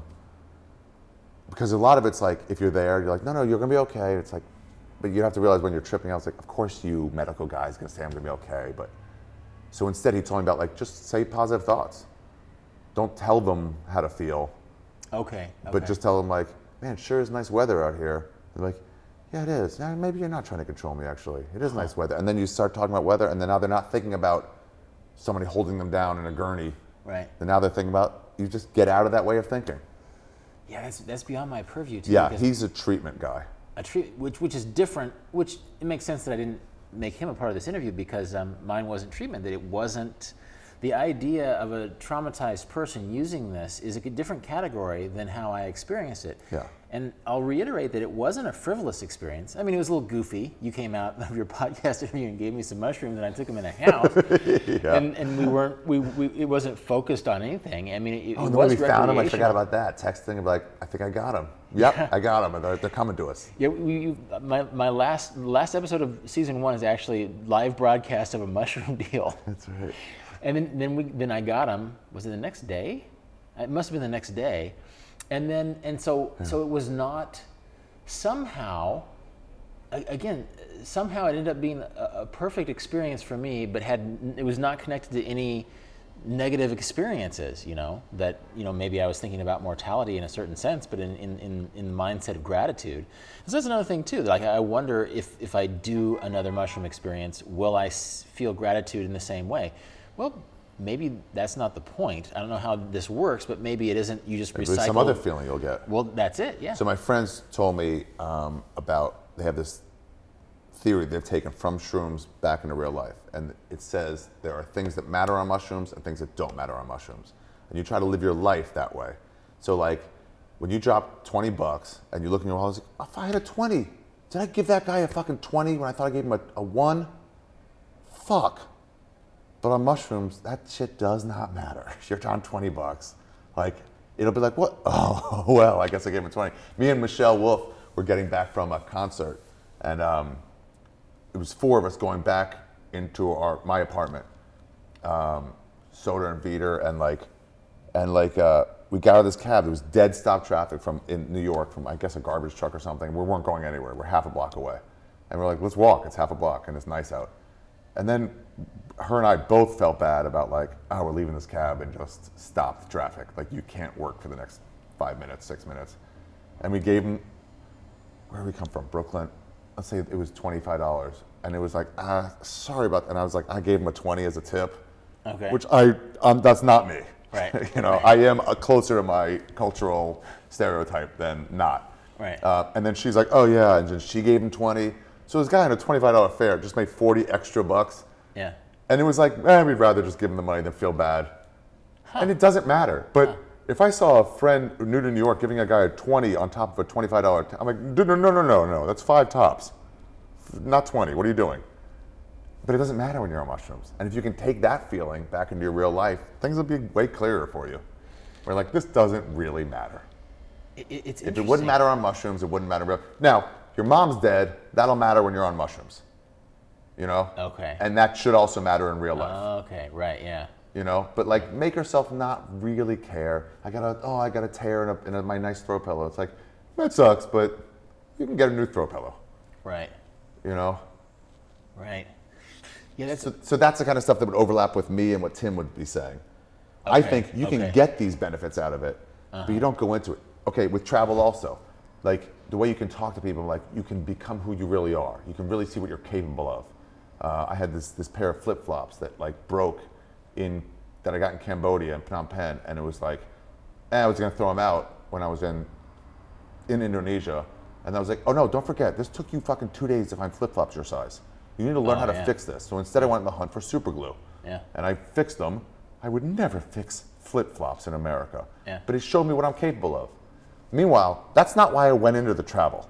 I'm in there for fun and adventure and to see fucking those big lizards and whatever. While I'm having fun, I can grow as a human. Right. Same thing with mushrooms. I say, go have a good time, and then you can get the spiritual benefits from it and the, and the medical or whatever brain benefits that Tim would talk about. But to me, you got to go into it for the laughs. Well, yeah, and, and, and travel too. Even academics have talked about how um, oftentimes um, recreation or happiness or joy is seen as a frivolity. You know, people are so focused on like the political meaning or the power imbalances or whatever that we forget that a lot of life um, that that recreation and happiness and joy can be a serious part of life. You know, it's not just something that we guiltily indulge in while we're not being political. It's a part of how we all, you know, um, enjoy life. And I, I've talked in, in events before that um, if somebody's young and they want to travel, say go for it, go party and enjoy yourself. And odds are they'll get they'll get tired of partying after a while and they'll start throwing themselves into Into- the yeah. experience of what happens. If, if that's what gets you out, do it because you, you're going to enjoy. You're going to find ways to enjoy yourself anyway, right? And so that's why I think. Um, and again, and there's a reason why Tim, you know, wants to be uh, to walk a straight line on the therapy thing because it, it involves you know political maneuvering and, and stuff, and he can't, you know, he probably doesn't want to have two years down the line said, well, you t- when, when you interviewed Rolf and Rolf was talking about some frivolous thing, you know, that doesn't have anything Yeah. to do with therapy, but but um, it's the same thing. We travel having fun is a great pretext to travel, right? Um, having fun is a great pretext to do mushrooms, even though it carries a lot of other things. Yeah. I mean, if you're talking about the, the, the positive effects of marijuana, which is a easier to, you know, handle drug, you know, especially in society and stuff. And now more and more it's becoming like it's pretty much legal in a lot of places. And if you want to be like, actually it can treat back pain. This, the, the cannabinoids in there can help you with back pain and stuff like that. You, you can't have Spicoli being your being your front man on that. Yeah, You yeah. know, Yeah, because yeah. that looks like a drug addict. You need Yeah. someone being able to use the word cannabinoid and not smoke weed, brah. You know. Right. So I think Tim is like really talking about like the those effects, and those people really have to separate the fun party time from that. But there's no way Tim. I don't believe he goes into one of those therapeutic trips without laughing his ass off on something. Right. I don't believe that doesn't go with it as well. Maybe off the mic, I'll ask him uh, how that works. Um, but yeah, no, it's it's um, this. I think this is, was part of the self consciousness that I felt when I was high because I I was born in 1970, so I was born into the psychedelic era and Yeah. into an era when drugs was sort of a countercultural thing. You know, obviously they were sort of being demonized around the same time. They were there was sort of um, different different moral panics around it as well. But, and so I was very conscious of sounding like I was talking like someone who was on drugs. So when I was taking the mushrooms and I was talking to Mel, part of what I was laughing at was the possibility that what we were saying as we were trying to, to figure out what was happening sounded like generic drug talk.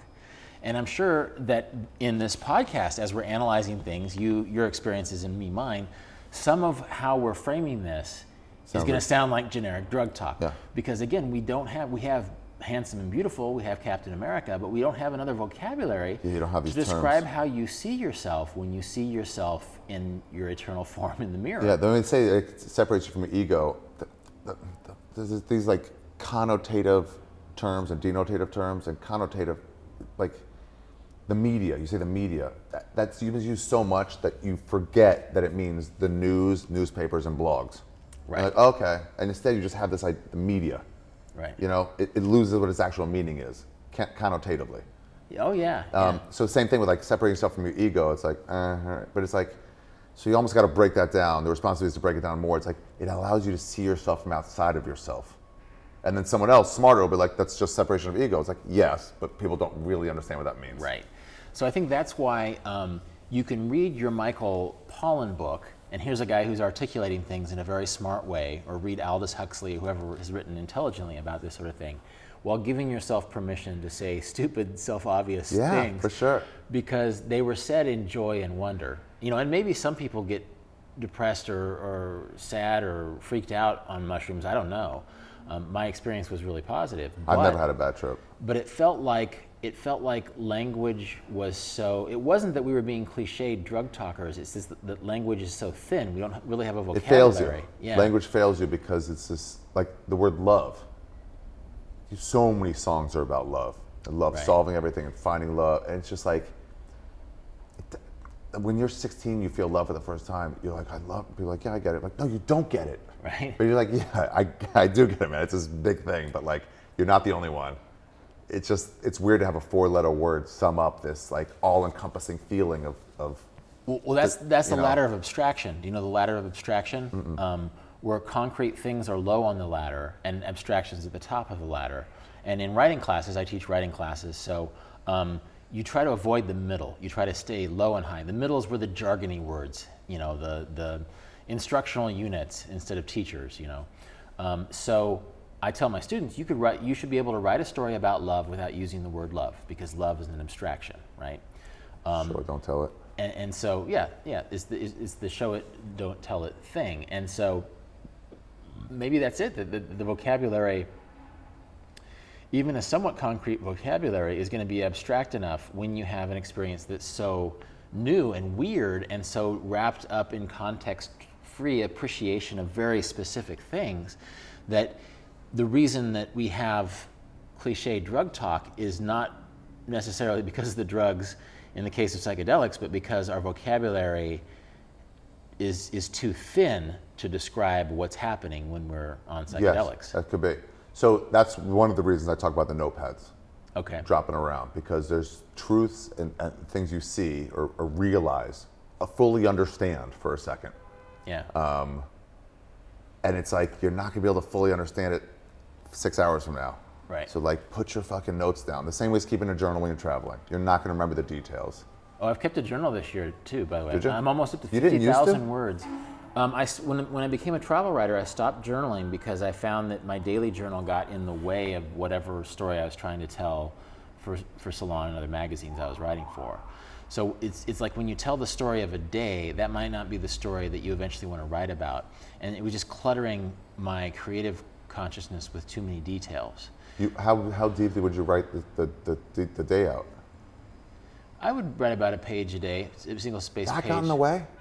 um, and I would type it. Yeah, yeah. But it, it's not that it, it was not the detail. It was that I was thinking of each day as a, as a unit.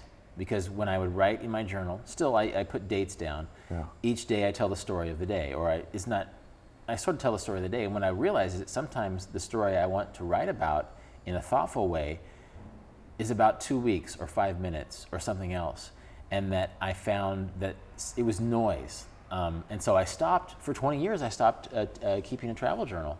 I'm curious to know what your travel journal was like, but I started travel journaling again this year because one, it came out of a, a conversation I had uh, with Mel, um, and two, um, I was reading over the holidays. I was reading um, my old journals from when I lived in Korea, and I just thought it was I thought it was interesting because Were there it- details in that where you're like, oh yeah, yeah, I did meet that guy for two days? totally, yeah. And I, I think what happens is that you, it's almost like um, you're recording. We we were talking about looking when you're in the, the, the psychedelic experience. You're it's almost like you're 70 and looking back on the experience and, and, and appreciating it, right? And I was talking about how narrative it is. Well, if I think about last Tuesday now, I'm going to think about it in a narrative way. I might forget about what I had for dinner or a goofy thing I said to somebody. Whereas if I record that each day, all those details are there. Details that, for narrative purposes, are completely pointless. Pointless. Yeah. A person's name or, or a food or like, oh, there was no salt shaker on the table. How much shit I cost, sh- all yeah. this stuff. Yeah, things And- like that. And so those are the details. Gosh, But they make things seem real when you write them out, or you're the more of a writer than I am. But like those deep, like I always I get in trouble because I try to include people's names, specific places. I think specifics make things way richer. So to say the difference between these two things, me and a friend were talking about mushrooms. Okay, right. me and Rolf Potts, this travel writer that I met, you know, that I read years ago, and and uh, we were taught we were in his New York apartment where he stays, this massive, cool place, recording a podcast and talking about mushrooms. It's And, like, he, and he, he talked about how he wept. yeah, I can see that way more than just some like surface thing. Right. The details really help it. Right. And so, yeah, it, it's hard to explain um, from like my travel writer sensibility tw- 20 years ago, but that story was competing with the broader story I was trying to tell. I was trying to tell a story about Thailand In or, Salon? or Egypt. Yeah. Right. Well, in, in general, I'm just I'm being hypothetical, Right. but I, Salon is who I wrote for at the time. Um, and the more I wrote those details, the more myself got in the way of Thailand or What do you mean? or Get Egypt. down the way. So, like, if I was writing about how I felt about this, or what I ate here, or what I did there, the story is not about what I ate. You know, it, all these details, or whatever conversation I had. The story is is a much big picture thing. So what I did is I kept small notebooks with just little fragmentary thoughts, uh, and they weren't organized in any way. And I could remix them. It was just a lot more nimbler. Yeah. Instead of trying to pull details out of a story, out of a journal that told the story of every day, each day all year, I just had a notebook full of all these ideas, and I could flip through, and I could see the real story in a way that didn't reveal itself um, had I had I been using my journal. So, yeah, so I, I write about like wanting to trying to buy a donkey to um, to, to go through the the, the the Libyan desert, you know. Um, And so that story would be about traveling, getting that donkey. yeah, actually, that's not a good example because that was almost like a quest story. Because I didn't get the donkey, I, I ended up walking through the Libyan desert by myself, Yeah. and, that, and then I got lost, and so that was actually a very plot-driven story. Uh, but there's other instances, like maybe when I was in when I was in um, when I was in Vietnam, and I was trying to get off the backpacker trail. I was trying to find authenticity, and I just ended up just being a knucklehead, just, just stumbling into one fuck up after another, and, and realizing that just because you're not doing what every other backpacker is doing doesn't mean that what you're doing is special, right? So I wrote the story about that, and if I had written, if I had taken that from a, a day-by-day journal, it wouldn't have been as effective as me just keeping a few notes in a, in a, in a pocket notebook and then piecing those together otherwise. My journal was like, sometimes I have to be like, oh, I'm living it right now. I don't have time for this.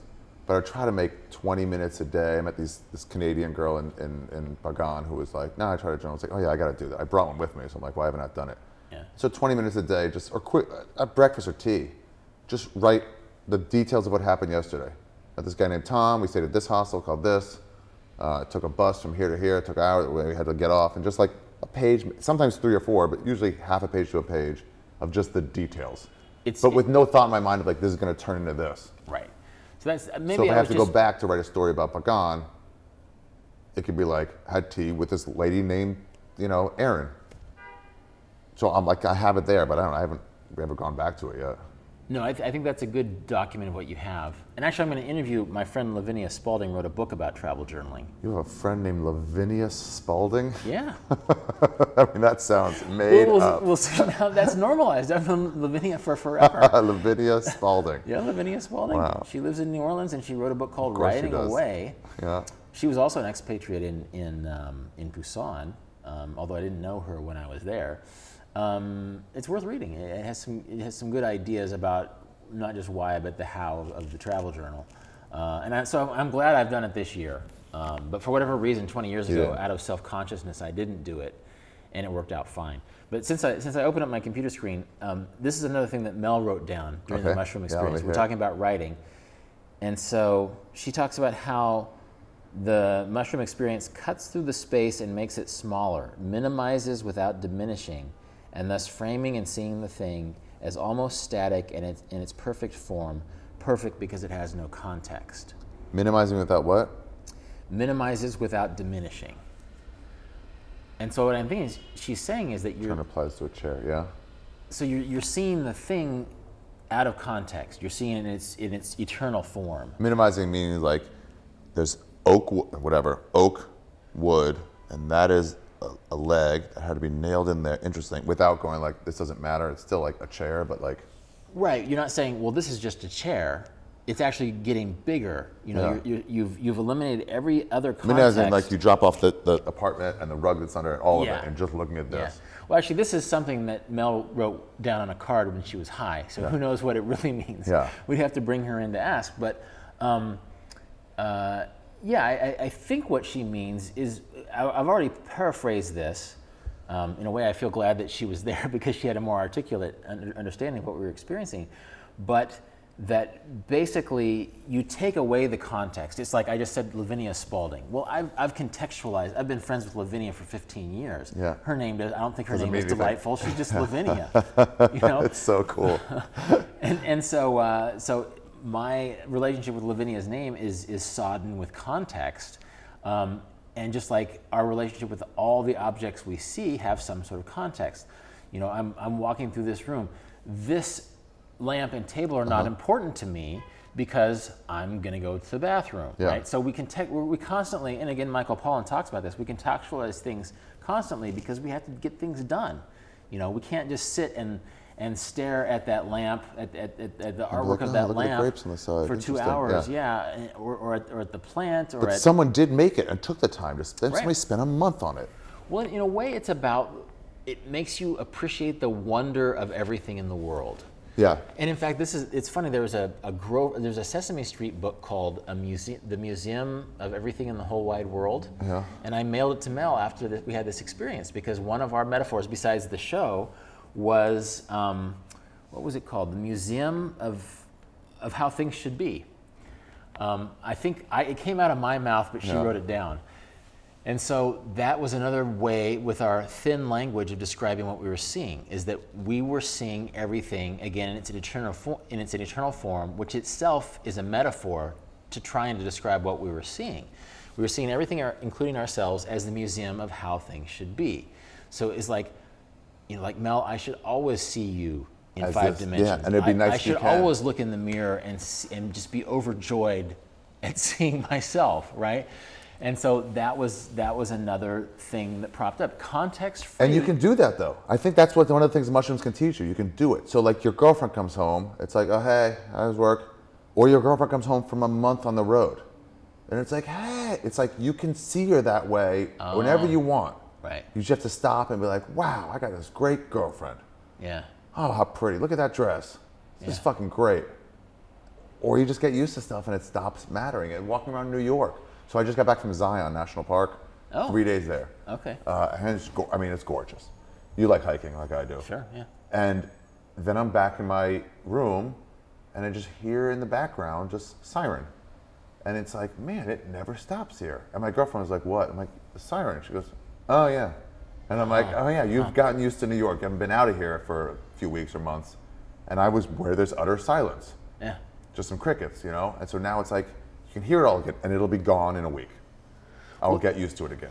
It's even like podcasting. We've had a couple sirens. They're, they're fixing Mm-hmm. the building across the street, and so usually that's contextualized. I never, when I'm when I'm in this apartment, I never think about sirens. And it's But New right, York. when you're on the podcast, it does make you like, oh Right. shit, that's gonna come fall through here.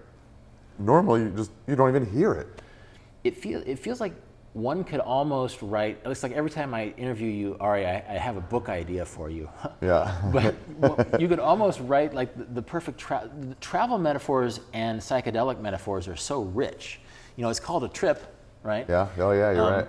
But then also just ways of seeing, and it, it, it made my travels interesting. I wasn't always thinking about my mushroom experience when I was traveling, but there were certain moments when I realized that I was mesmerized by a certain thing that I was seeing new, like the like the peeling paint on the boat, and it's like, oh yeah. And so I was thinking about, you know, what what Mel had written down about context free, you know, minimizing without diminishing. That you're just looking at this peeling paint, but you're not diminishing it. You're actually enlarging it because you are celebrating that peeling paint. And it was only I remember when I was looking at that peeling paint on the boat in off the coast of Sumatra. Um, it was being gone like five minutes later. I just couldn't appreciate it like I did when I first saw it. Five minutes later, and, yeah. and, sort of feeling that disappointment. And, and so I get maybe that's the push pull about the psychedelic experience, or maybe even the travel experience, is that eventually you do stop being high. Eventually you do get used to what was previously new. We had this thing in Southeast Asia. Temples are a big thing.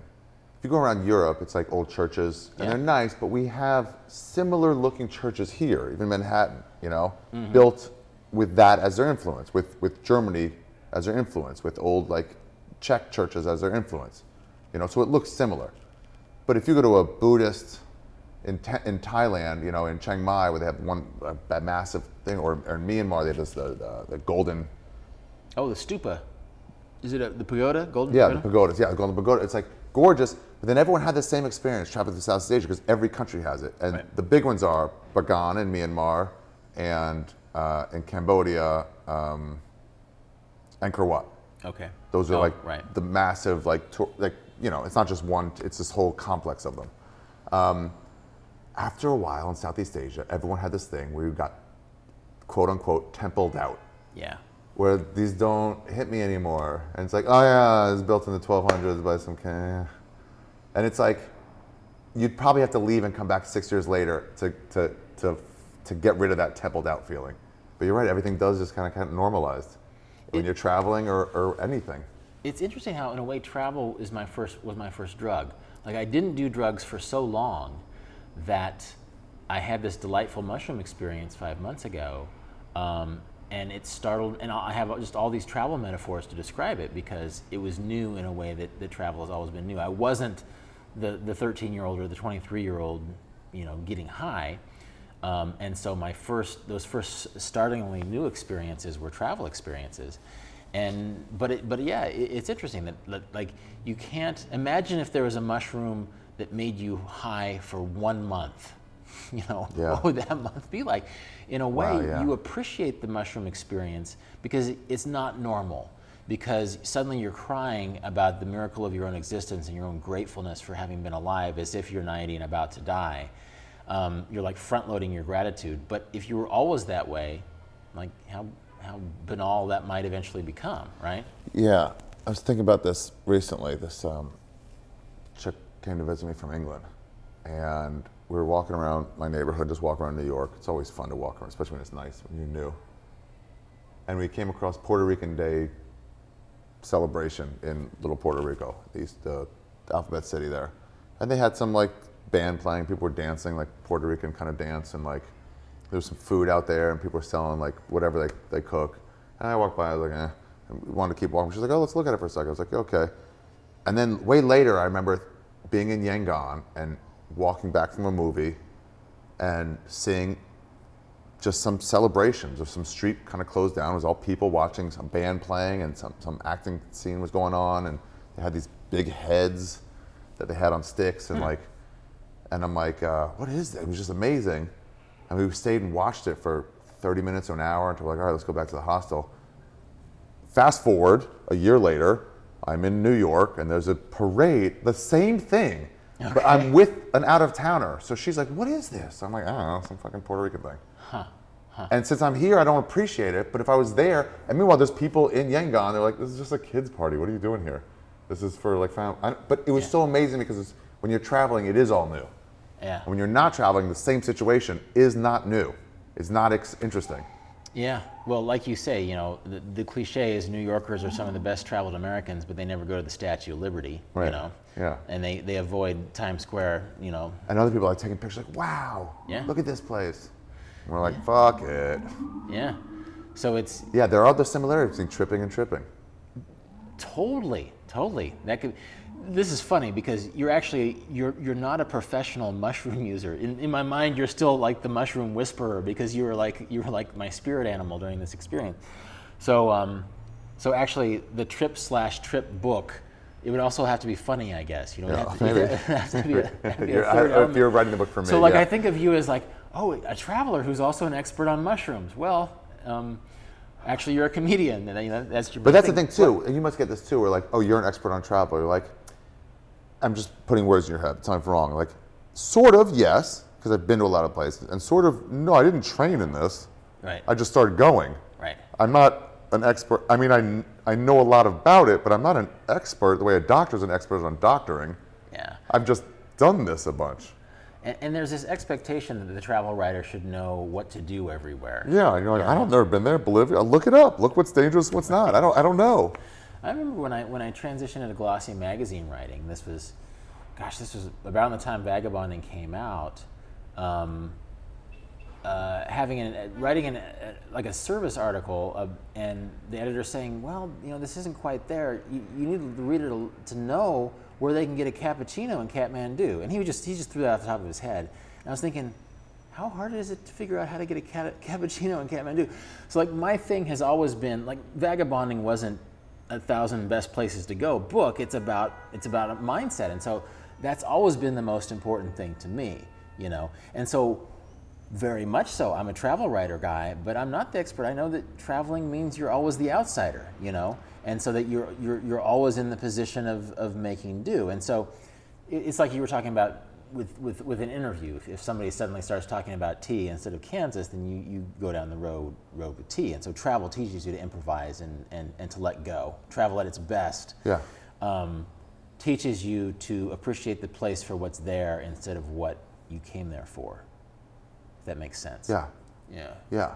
I'm gonna come for this, but I'm getting. It's like if somebody recommends a dish at a restaurant, like eat that dish, but get an appetizer that you're just winging it. Yeah. So is there is there a drug metaphor? Can we reverse this? Is there a, an experience where you go into a drug experience and you uh, appreciate it for what happens rather than what you expect to happen? Yeah, maybe that's why with the mushrooms, it's like just go have a good time. Like go do it. So like, but no one wants to do it, so you can't convince them to do it unless you give them what's gonna happen. Yeah. But part of it's like well, that makes me wonder too. If, if you go in for ther- therapeutic reasons, then you're not gonna get. then if you're focusing, if you're trying to deal with a trauma or something, then what happens if something? What happens if you just want to giggle? You know? Which also can help with trauma. Yeah. Learning yeah. to laugh a bunch is like, you know, they talk about like sending comedians into like people that are dying. It's like just cheer them up a little. This would be interesting to ask Tim if you get him back to talk about psychedelics again. Is that what happens when you are trying to solve a problem, when you have someone who really wants to take psychedelics to deal with depression, and and they take a right turn and start talking about the museum of how everything should Yeah, be, yeah. And, and suddenly they're And having those a, are great thoughts. Man, I Right. did a book out of it, out of an idea to like go down a road. And we're like, I'm gonna examine that more. And this was this was this was the perfect thing about the experience. The only expectations I had of the mushroom experience are the ones that literally you gave me. Yeah. And so it, it turned to the show and the museum of how things should be. And it was Did you great. ever? Okay, I have a couple of questions. Did you ever have it where? Oh, and wait, or did I just have a thought? Nah, it's gone. Um, did you ever have it where it got too much? Where I, did I tell you about like how you say like pull it back a Pull- little? pull back did you a have to do that at all? No, I didn't. Okay, great. So it was just there to like calm you down. Like you can settle it, but you don't have to. Yeah, and it maybe may have been the dose size. It may I, I'm not sure why, but I never had. Even when the police helicopter was flying around, I just thought it was sort of funny. Yeah, that could have been one that could send you into a downward spiral. Yeah. That you would need to be like, hey, hey, hey, like I think you really conditioned. One, I'd waited 48 years before I took psychedelics. you're a full man. Two, I'd talked with you about it a lot. Yeah. Um, and I had full faith in it. So it wasn't a problem. Did you have nausea as it was kicking in, like 20, 30 minutes in? Nothing. No. Okay, that can Unless, happen too, but it's not a again, big deal. this was five months ago. Unless I'm forgetting about, again, like you talk about Sumatra and you forget about the 19 hour bus ride. That's the journals. That's what the journaling right. does. Right. So it's possible that there were, the, the trepidation of the police helicopter was a lot stronger than I remember it. That There's maybe- a doctor in, I think the Warsaw Ghetto, and they were, um, he got some disease that he knew was inoperable, and there's no operations anyway, but he was going to die. So he decided to starve himself to stop eating, to one, to not take food from everyone else because he's definitely going to die, even if they liberated him. Um, and two, so he can write down the details of what's happening as someone's going through starvation. Oh, wow. Yeah, but he was writing down every detail of it, you know? And then later they can see his journal and like use that. But like, yeah, you need that like 19 hour bus ride. Like, oh yeah, that's a detail. Because you're only talking about the beach. You get to this beach and it's so cool. And like, what about the getting there? And you're like, oh yeah, yeah, for sure bring a coat. They're gonna crank the AC down to where it's about five degrees. Yeah, I forgot about that part. Yeah. So you need to write all that stuff. See, I wonder if, the, if I could have gotten the nausea answer then. Right. Yeah. If you would have interviewed me the next day, it is possible. Like I now think of it as this is this totally positive experience, and it was, and it was new in a way I haven't experienced before. But it's possible that the nausea and fear details I've glossed over. You know, in the way of telling a good travel story. Yeah. um, that again like the, the police helicopter is now part of the misadventure you know? When you when something goes wrong on the road um, when you get robbed but they steal your worst pair of socks or whatever it becomes a funny story right? So the police helicopter which could have been more disconcerting i'm sure it was than it is now now it's sort of hilarious you know? That that we were turning back on your capital letter admonition that they don't know. Um, so it's so it's funny. It- it's interesting not to talk in circles about everything, but that's interesting. And then my whenever it happens, my second mushroom experience, it'll be really interesting to see how it shakes How out. How they pair up for sure. Yeah. And also, what's interesting as you're saying it, it's like, so Mel was in her backyard. I can picture these backyards in, in LA. I know that's sort of neighborhoodish. Um, and you guys are like, oh, weird. Let's go inside. There was somebody else two blocks over who was standing at the same helicopter, not on anything, just going, ugh, it's fucking ruining my. I'm just trying to be out here reading, and it's ruining my time. And it's almost like you want to be like, hey, lady or man, you gotta let go because you're missing a great time for this nothing situation. That's true. It's like the noise. It's like the noise of New York. You know, it's the You can let it keep you up or you cannot. It- it's the police helicopter that's always sort of flying around Los Angeles. Uh, but in this situation, it, it became it became a backdrop somehow. So, anyway, I don't know if I've I've completely um, laid out the case for you writing the "A Trip Is a Trip" book, reflections of a mushroom taking traveler. Well, uh, because I feel like there is that travel writing out there, like drugs around the around the world kind of stuff. Yeah, Mixed yeah. with like arrests and stuff. yeah. But like, I always, whenever I'm traveling, I go back to this passage in, your, in, in Vagabonding about like weed specifically. I think where it's like, sure, sure, do it. You weren't like, don't, but you're like, eventually at some point, this stuff is vibrant enough that you don't need to add Right.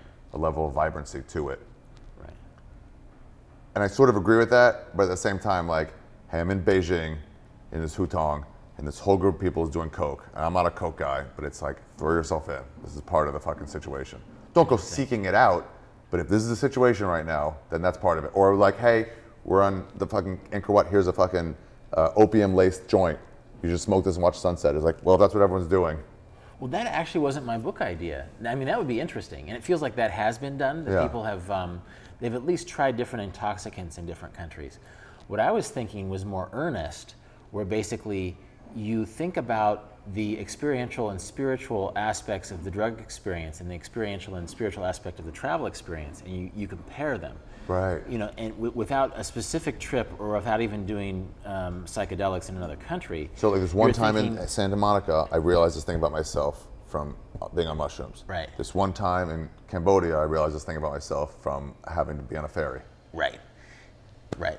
And I was taking this boat from this island, um, It's all so new and, and, and I was looking at this at the patterns on the water, and or, or I was in a culture where I didn't understand what was going on, and so I just saw it for what it was. And it turns out that it was a children's puppet show, but I didn't know that.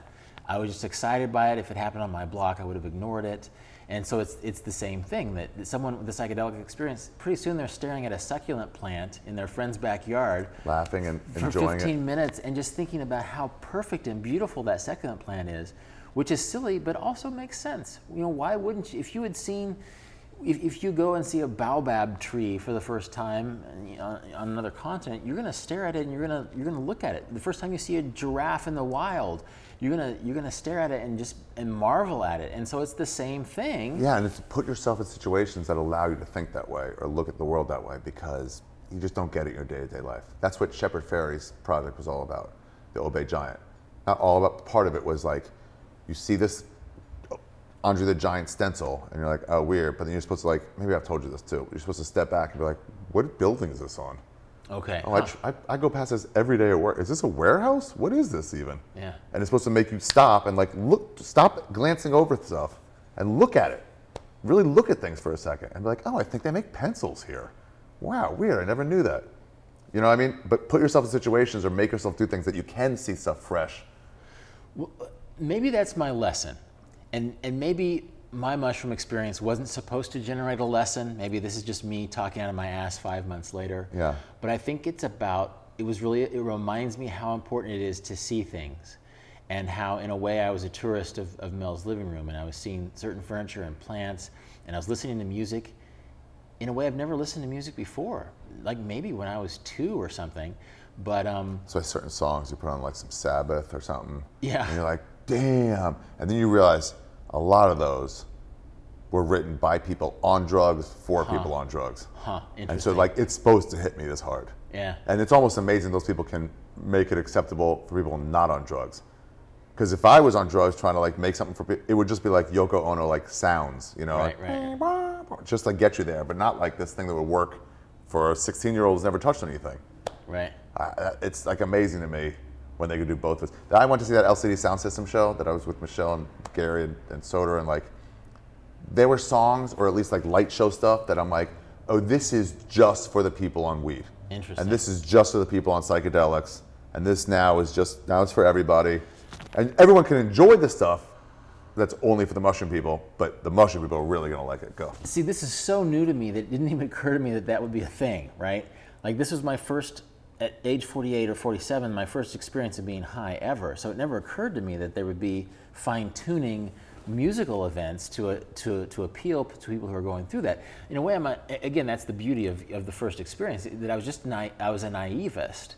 And Mel wasn't playing, she was just playing music that she liked. She was, you know, playing some original songs too. But, um, so it wasn't designed for a drug experience, but I, it was certainly affecting me in, in a way. And so it was as if I had gone to, well, I had some experiences where sometimes I would hear music in India. This is 18 Yeah. years ago, I was in India. And I was just very moved by how beautiful and weird this music was. I didn't cry. But you got there to be like, wow, Yeah. interesting. Yeah. Instead of another song on the radio. But imagine if you've never heard radio, never been in a car, you're like, what? It's just coming through your speakers? Well, again, th- this comes back to the first time experiences. It- It's just like there's a time in human experience when, for whatever reason, we didn't make represent, representational art. Maybe because we didn't have paintbrushes and, and stuff. That at some Hard point they had to invent that. Yeah. Um, and so it just makes us appreciate everything as if as if for the first time. Yeah, and I don't think you can do that all the time. But I think if you just stop once a day or a few, just more often than you were before, Yeah. seeing things for like like that lamp that once you pointed out, I was like, oh, there is like a grapes on there. Like someone carved that, and it's like, it- just a, here or there, appreciate your surroundings. Yeah. It, it, I, I just think it could do you good Yeah. For sure. and get your mind like going, going, going because you're seeing things new, sort of. and, and that, that, that was that was my take home, and that's my, the big travel parallel too. Is that you you you are suddenly forced to see things new you, and, and- Yeah. and see them in their form. Now, since we're nearing two hours of our discussion, Okay. I'm not sure how many people want to listen. I could talk about this for for, It's amazing, for 6 isn't it? more hours. Um, but just so that we can be concise, what am I missing? You've done this a lot more than Okay, me. you got to press pause because I got to piss. Okay. But yeah, have that question. All right. Okay, so here's my questions I had for you. One, what was left out of that Shroomfest primer that I made that you've seen now that you're like, oh, there was this detail? I would have to reread your Shroomfest primer. Um, and again, and I, I would also have to maybe talk with Mel again. And I, I'm wondering if, if I'm not having a, a rose colored glasses um, perspective of this, because it was positive, but maybe it wasn't as 100% positive as I remember it. And maybe there were some moments that could have gone more smoothly that could end up in the Shroom primer. I will tell you that if, if you're saying that there's like, my, my, there might have been bad moments, but overall memory is good, that means it was a good time and you shouldn't get caught up in the shitty. Okay. You know, it's like, Yeah. well, this bus broke down on the way to so and so. It's like, yeah, but you got to this beach where nobody was, you spent a week there. Yeah. So like the, the, the two extra hours of travel really doesn't matter for the, for the week long experience. And this is a good thing to remember in life in general. Yeah. You know, why focus on The, ne- the slight small negative when Yeah. the, the positive is like 98% of it. Yeah. I love when people after my show be like, are angry about one joke. And it's almost like, it used to bother me. And then I got to the point of like, how sad for you that you saw 60 minutes of comedy and you are only focusing on the two you didn't like and not the 58 that you loved. yeah. You should come up to me and be like, I loved it. Like, how sad for you that you had to leave with what you weren't into. Huh. I think that there's something enabling about society, maybe American society, maybe it's all societies, where we are encouraged to, To- focus on those little bumps in the road, those things that irritate us. Yeah. And that, and especially now in this social media age, that somehow we feel compelled um, morally to focus on, on those things. And, and there's certain situations, you know, Me Too moment type stuff that maybe you should call somebody out who's being who's being abusive. But if it, but if it's a comedy show, or if it's a or if it's um, a journey through Sumatra, or if it's your experience at a concert that you see in New Jersey or whatever, then why be the Debbie Downer who's, Yeah, who's thinking yeah. about this shitty stuff? I mean, know? like, imagine like somebody going like 19 of 21 from the field with you know 61 points, and you're like, what was that one shot?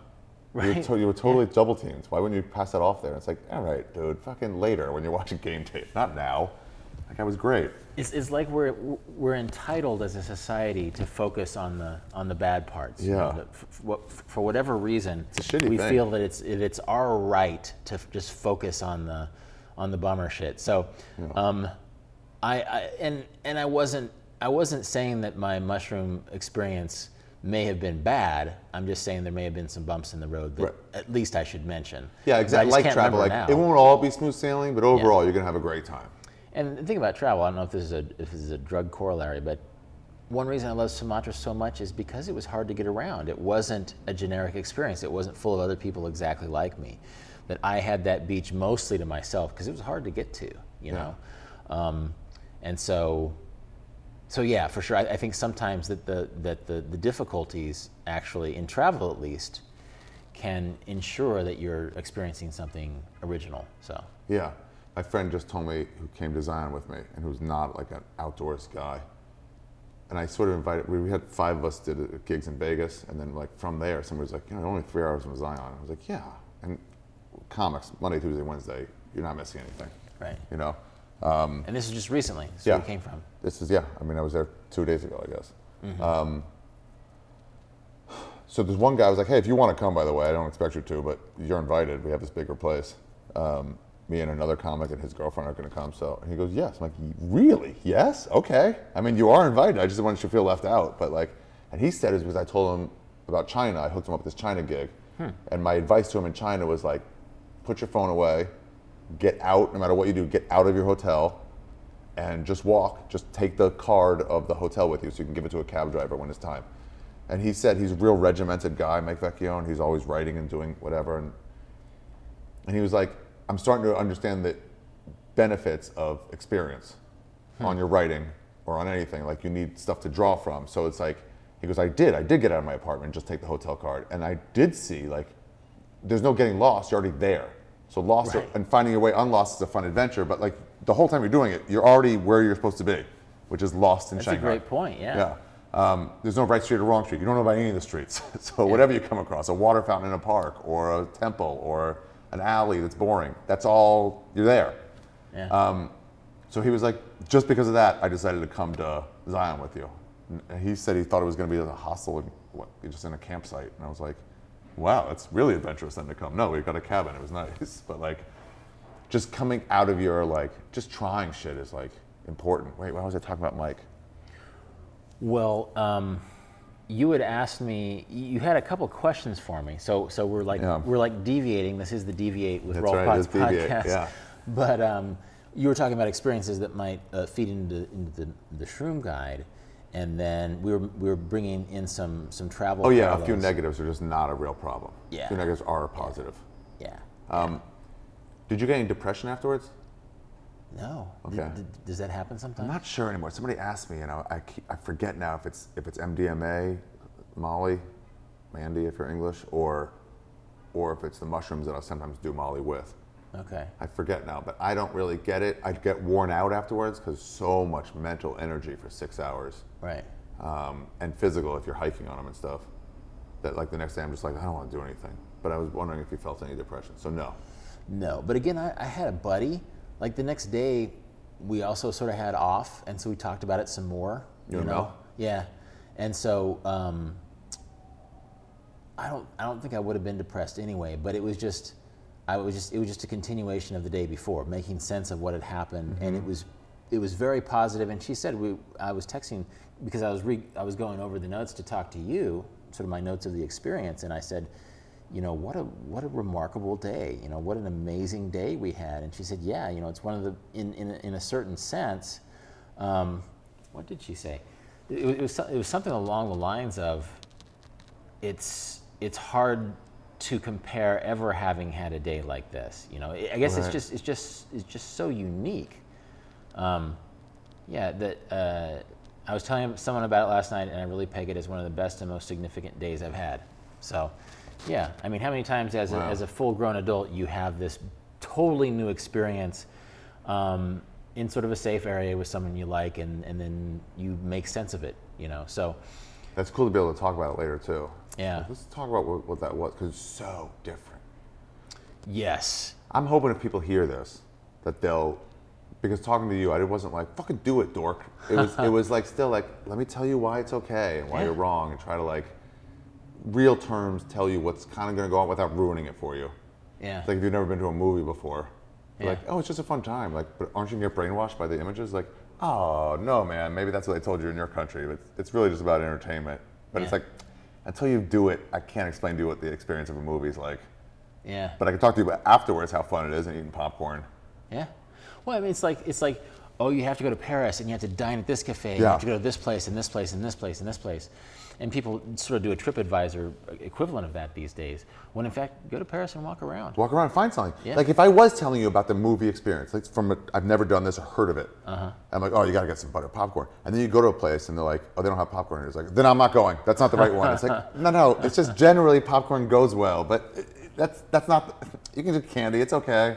Yeah. Uh, or nothing. It's also okay. You know. But it's just like, yeah, it's weird. Like you don't want to make people try to recreate that exactly. Yeah. The point is just go have a good time. So I remember laughing my ass off in my friend's grandmother's beach house in Malibu uh, on mushrooms. Me, Fahim, and Benji, and just laughing at it's not Magritte, I forget who. It's this painting, it's this guy holding this woman, and his head's turned.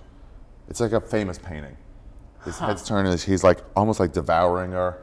Okay. Um, and then people, I guess, like study. It's like, is she is he like grabbing her? Is she trying to push him off? It's like, are they about to embrace?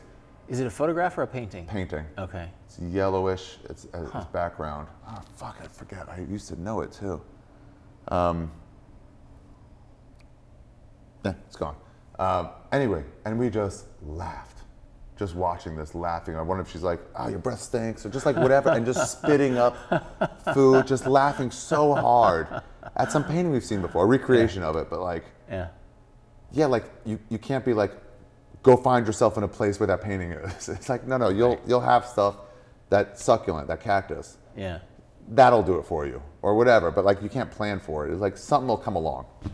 Yeah, While you're just on imagine how weird it would have been if you would have said, "Oh yeah, does Mel have succulents in her backyard?" Because those yeah, I would definitely look at those. under the mushroom Yeah. experience. Yeah, you find them. Yeah. You just find it, or you stare at your hand and be like, what is Yeah. that? Um. Yeah. Any any other questions or insights? Given that I'm still a noob. Yeah. Yeah. Well, I will tell you what I've told probably you and other people. Like, I've done shrooms 40, 50, 60 times, I don't know. And I'm nervous every time I take them. Okay. I never go into them like, sweet, let's go. It's always like, oh shit, all right, do I uh, want to do it? So the Why- idea why that you're you nervous? because you're going to lose a bit of control. Okay. Okay. Um, and it's not something you can do for an hour and be like, I'm kind of done with it. Okay. Uh, unlike alcohol that you're u- really used to, this can, this will take you in any sorts of directions. And it's not like I better slow down. I'm getting drunk. It's you're in. You take it once and you're in. So my girlfriend was the, was like, maybe we should take mushrooms. I guess this this coming weekend. And she goes, maybe we'll take them earlier in the day and then do something afterwards. It's like, no, no, no. That's your plans for the day. There's no like, Okay, there's no like right. afterwards. Like that's you can't. Yeah. You're going Yeah. if you go. So a little of that is like, are you ready for all this these mental gymnastics you're gonna go through? Um, just like, yeah. I, sometimes I say don't have something major the next day because you might want to like what you had was perfect. Have some time to go over your thoughts and like, what was I thinking and what was that? yeah. It's it's kind of nice to have that extra day. If you don't have it, you don't have it. But it's nice to be able to like stop and not have to go to an office meeting the next day. In- a way, I was sort of spoiled. I, I realized that I, I had a, a full day to do it and a full day to recover. Yeah. Because now we went for a walk. Saturday's a better day than Sunday. yes. Because then Yeah. Monday you don't have to you have to deal with work. Right. And Sunday you can deal with nothing. So do it Saturday. Yeah, and if, if I if I do if I do it for the tenth time, will I spend the day after the tenth time also talking about it? Like, will I use will I Yeah, lose a little bit not. of the wonder at this experience? You will, but each time is a thing. The idea of like loss of control was that one of your issues? Not not really. Um, you mean one of my concerns? People that don't want to do it, like I don't want to lose control. Oh yeah, no, that was definitely before. Be, when I was a non-drug user, I didn't want to lose control. You know, I, I just I didn't trust these people who were who were Yeah. telling me it was awesome. They weren't giving me concrete reasons. They were just sort of sh- shaming me into the idea of trying drugs. So now let's let's say it out for the people listening. Looking back five months ago, with the idea that like I don't want to lose control, how much control did you lose in reality? Well, none, but again, set and setting. I was in a place where that wasn't going to be a concern. Like I did lose control in that I was weeping when Yeah. Mel was playing the piano. Yeah, right? absolutely. Um, and then I was losing control in that I was staring at a succulent that I that was the most fascinating thing in the universe for me. Mm-hmm. Um, and so there's other small moments. Basically, because my perception completely shifted, I lost control in that sense. That I, that I wasn't able to contextualize my attention like I always do. But I didn't lose control in a dangerous way. You never saw a little uh, goblin saying, "Follow me," to like, "Come in here," right? Like you didn't lose control that way. You knew a street was a street. Yeah, yeah.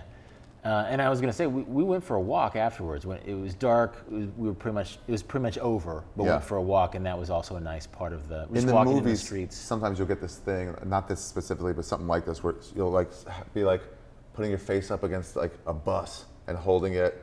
Like, what are you doing? Like, what a beautiful elephant! There's just an elephant roaming around. That's not a real thing. Okay, yeah, True or not true? that is true. And I think the old the stereotypes about psychedelics, the really dumb ones that are 20 years old, are not true at all. Yeah, I'm in a tree. Like you're on a balcony. You're not in a tree. What? Like you never really lose that. Yeah. I think when I was younger, there was concern that, and maybe certain forms of LSD are this way, that, that somebody's face would melt off and they turn into a skeleton or something. Mm-hmm. You know, I, I, I don't know if that happens or, or not, but Maybe more on acid, but not on mushrooms. yeah. No, it was, it just all felt very natural. I definitely felt high. And in fact, I said that out loud. In fact, we were drinking LaCroix water, Mm-hmm. and I was saying, um, LaCroix water, the official sponsor of me being high. I love those things where you just like go off on this fun tangent. I wrote that down. I wrote down something else. Said, That'd be a great commercial. So, um, LaCroix, if you want to sponsor this episode of the podcast, no.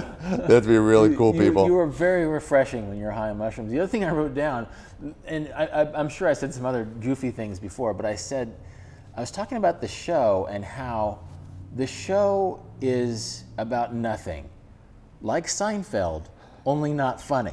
and for some reason, I wrote that down. You know, so that, so that there's just these these um, self-conscious these moments of self-consciousness where I would say things and and write them down. So, LaCroix water, find me. Yeah, find me, do it. Uh, So there's one more thing I want to say because this is like a theory, or maybe I'm using maybe it's hypothesis. What comes before theory?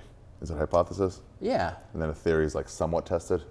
yeah, yeah. You test the hypothesis and it becomes a theory. My dad's a science teacher. I should know this. People misuse the word theory as Yeah. just like a Yeah. maybe we're all like not a theory yet. Like, just like evolution's a theory, which means it's not. like mm. Right. so I have a hypothesis that when you're tripping, you have these moments of, of, of the beauty or truth. I think the truth is beautiful, like full truth is beautiful. So you can see it without being able to like describe it completely, but feeling the truth in something where it's like, oh, that person's suffering or that person is is a good friend. And, and just the truth, the real truth, or like you're a writer that's touched a lot of people, which is interesting that like someone in right now in Indonesia is reading your book and like so you're like having an effect on someone's like life or at least their, their week, you know, 'cause maybe they'll say yes instead of saying no. So you see this truth in something, and there's lots of different truths, but like a, an utter like non arguable, like this is real. You know, I make people laugh. There's no yes or no, or sometimes not, but it does happen. Um, but I can only see those truths, not even able to describe them. I can see them when I'm fully tripping. Okay. And I'm like, whoa. And it makes comes clear to me that the government is just real made of real human beings and they're all fallible. So of course there's going to be like um, uh, uh, people taking bribes and stuff because they're Right. just made of people like me and I would take a bribe. I would look the other way. So of course, if I'm a mover, I would just take a book here or there, you know. So maybe not all of them are, but some movers will steal from you. Right. That's a reality. So you see these ul- ultimate truths. And when you're coming out of the trip, I end up trying to ex- explain something to someone, and I can't quite get it there yeah. because you're halfway in between the truth world and the world where we are now, which is like full of like um, distractions and predispositions. it's context. It's full of goals. It's, Yeah. it's full of um, Yeah, and am I allowed to do this? I don't want to make up with that ex-girlfriend because I'm happy about my anger for her, you know. And it's like, but the truth in, in the reality is that person's a beautiful person, and Yeah. they should be in my life. Yeah. And then you get muddled with, yeah, but they fucked my brother, or they fucked my. That never happened to me, but just like as a terrible example. But, but in daily life too, it's like I, I have an appointment across town. I can't stare at this succulent for Exactly. 15 minutes. You can't stop and smell the roses. Yeah, I- Even I- though you tell yourself in those trip moments, Yeah. roses smell beautiful. Every time you should stop. Yeah. So when someone's on their way back and, and they're coming out of their trip and they're sort of half making sense and half not, and when you're coming out of your trip and you try to express something to somebody and you're not quite, my hypothesis is that person still has one foot in the full truth of the, of the universe. And you should really listen to what they're saying. They're not quite able to explain it because they can't speak on your terms because they're still talking to aliens and they're still talking the alien language. But like, try to get them to write it down or like tell me what you mean. Like they really have something to tell you. So you're talking about hour six? Hour six. Okay. Like those are the moments where now you're able to see the world for what it is. Like I'm back in New York. I'm uh-huh. not like on the floor in my in my thoughts. I'm back in New York. I'm here, but I'm still half seeing this this trip world. So any thought that comes out of me is a the closest connection you're going to get to real truth. So if you're with somebody's tripper and they're coming out and they want to tell you something, fucking listen to what they're saying. If you're coming out, write some things down, maybe? Yeah, and you might not understand it. Absolutely, write it down. Um, that day or two after, you're still I would- remembering. You're going to lose those memories like a dream. You're going to lose them. Have you ever recorded yourself when you're tripping? No, but my thoughts are you don't want to be recorded because then you're trying to Perform? perform. Okay. But it'd be nice if just in the shower there was a confessional like they have in, in, in reality shows. So out here you're fine. But if I want to say something, go into the shower, say something, and then give that whole audio stuff to a transcriber Uh-huh. for 25, 50 bucks and just have them write out everything you said in that confessional room, everything they heard. Interesting. Because that's why the, the writing down, but the, the thoughts go so fast that you can't write them down fast enough. Well, it feels like I was able to get more out of um, my first experience because Mel decided to record an hour and a half of it. Mm-hmm. Because the stuff I was writing down was just bullshit. It was just like, it feels good to write. Because the different you, language, it's different Yeah. language in that truth world. And, so it doesn't translate exactly. Right. And plus, it was it was a deliberate act, and I was getting pleasure from writing. That somehow feeling the pen on the paper was more fun for me than whatever I was trying to communicate. Right. So the the physical act of writing was screwing up my thought process. yeah, yeah. When in fact, the conversation I was having with Mel and Mel's relative um, ar- articulate articulation. Um, the fact that that was recorded meant that I had a, I was able to salvage a better memory of things. That, Yeah. that basically, probably at our most high, it was it was after the music was played, and we were still sort of in, in the rush of things. We were sort of going up and down. We recorded 90 minutes, and that was as valuable. It was more valuable to me than anything I wrote down because I, I just wrote down a few insults towards you and uh, the fact that I enjoyed writing. You know, That- Yeah. but I, it was just I was completely I had nothing to write down, but I did have things to say, and then it was it was very interesting.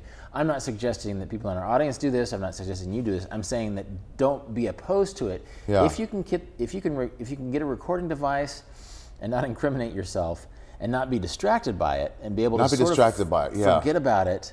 You have to trust like I'm going to be the one who has this footage. So ideally, I had this thought of like how to how to record a trip, but you can't because it's just like gorillas in the mist. Like if you know you're being recorded, you're not going to have the same And, trip. and I'm not going to use it on this podcast, although I might use some. If, if it's cool with Mel, I might use some of the music. Just yeah, because, music would be cool. Yeah. Um, so that's why I would say like have a. Conf- I haven't tested this, but have a confessional place where if you do want to share something with the outside world, you can, but then you have to know you have control over that thing later. So like Right. nothing shitty gets out. Right. You know, nothing like con- too confessional gets out. It could almost be something you, you only you know about. Yeah, I would want to do it. I think that's the way to do it. Like, I, if, if let's say I was tripping with you and you haven't done it before, like, record this. Absolutely, do not tell you I'm recording this, mm-hmm. but have the thought in my head like I will not release this because otherwise it goes against the whole thing. And then afterwards, a month later, two months later, give you the recording and be like, hey, you have no idea, but here's everything you did and looked like and Right. sounded like. Yeah. But you have to really know you're not being recorded to be free. Yeah. It's interesting because I did know Yeah. In fact, I think Mel did a better job of forgetting that it was being recorded. When, when I was always fairly cognizant, and this is pro- part of the problem of being a podcaster, not that I would ever use any of the stuff in the podcast, but um, so there, there maybe was a performative aspect to it that I was cognizant that things were being recorded. In a way, as a writer, that helped me focus a little bit. You know, Yeah. basically my research of the experience was in part being documented by the fact that it was being recorded. But it's hard to separate that from the, the self-consciousness of that experience. And maybe the experience for me is going to be different from the experience of you or somebody else who is recording it. But in a way, I think I've, I've documented different things in my life so much that it was a little bit natural. That for me, it was comfortable to have that on because it, it sort of assuaged my fear that I would forget something.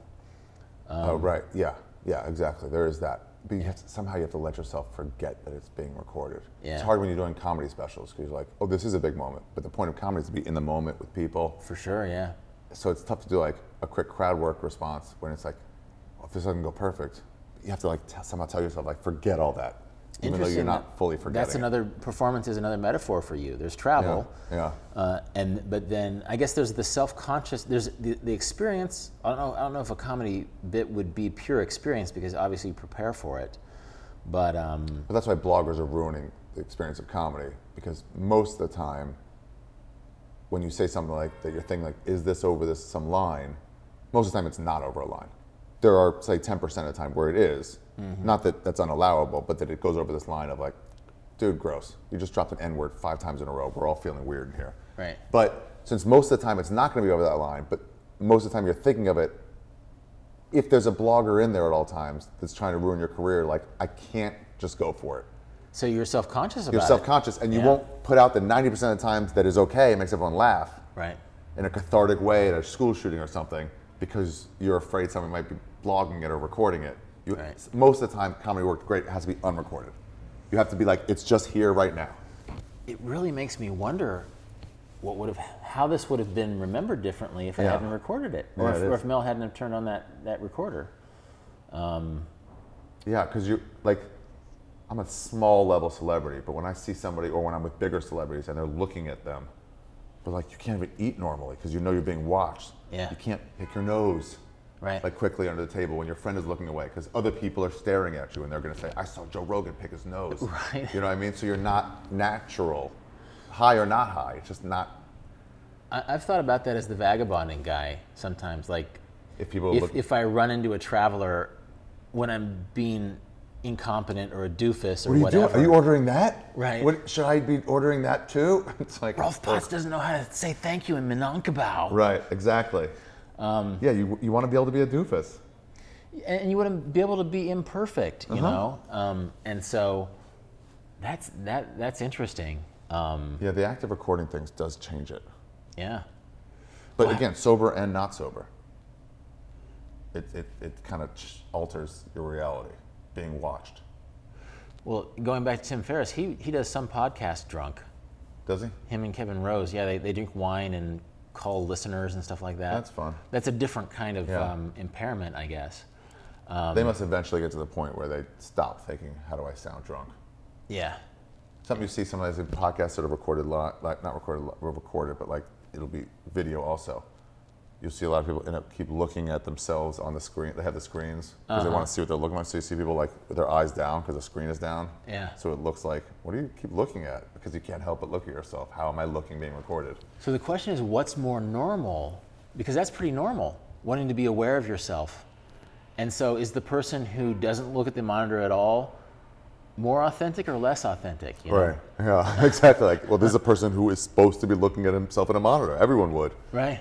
That's why I say don't tell anybody you're fucked up, Yeah. because then they're going to look at you with this different light, Okay. as opposed to like, man, those guys are laughing, huh? They must be old friends and have a good time. Instead of like, oh, look at those drug addicts. That's what they are. on Yeah. drugs. Let's follow those guys who are on mushrooms and see what they're doing. yeah.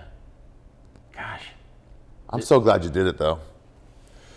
Well, I am too. I am too. And You I, are looking back. Yeah, and, and I'll do it again. Uh, although again, I'll, it'll be competing against this first experience, which is sort of a, char- a charmed experience. Sure. And I'm not worried that something bad is going to happen because there aren't little gargoyles that appear. Nobody's Right. face melts off. Um, but it, it'll be different. I mean, it, it's it's it's like the difference between your first First your- kiss, first anything. first kiss, your first trip overseas. There's all those things where every little thing is exciting. I remember going to Thailand for the first time. Not to belabor the travel metaphor, but just the smells were exciting. Smells. The temperature of the air was exciting. Um, It's exciting. drinking Taking a bus. beer that cost 60 cents was exciting, you know? Yeah, like Chang. I I I got to assume it's not a good beer.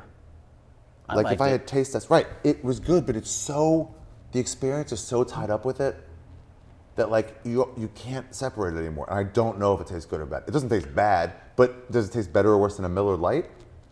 I don't really know. Well, eventually you could. I guess if we're if we're extending the metaphor of, your- of that first experience, if this is a metaphor, uh, when I go back to mushrooms, what's going to be disappointing? Is the beer Chang going to be Miller Lite?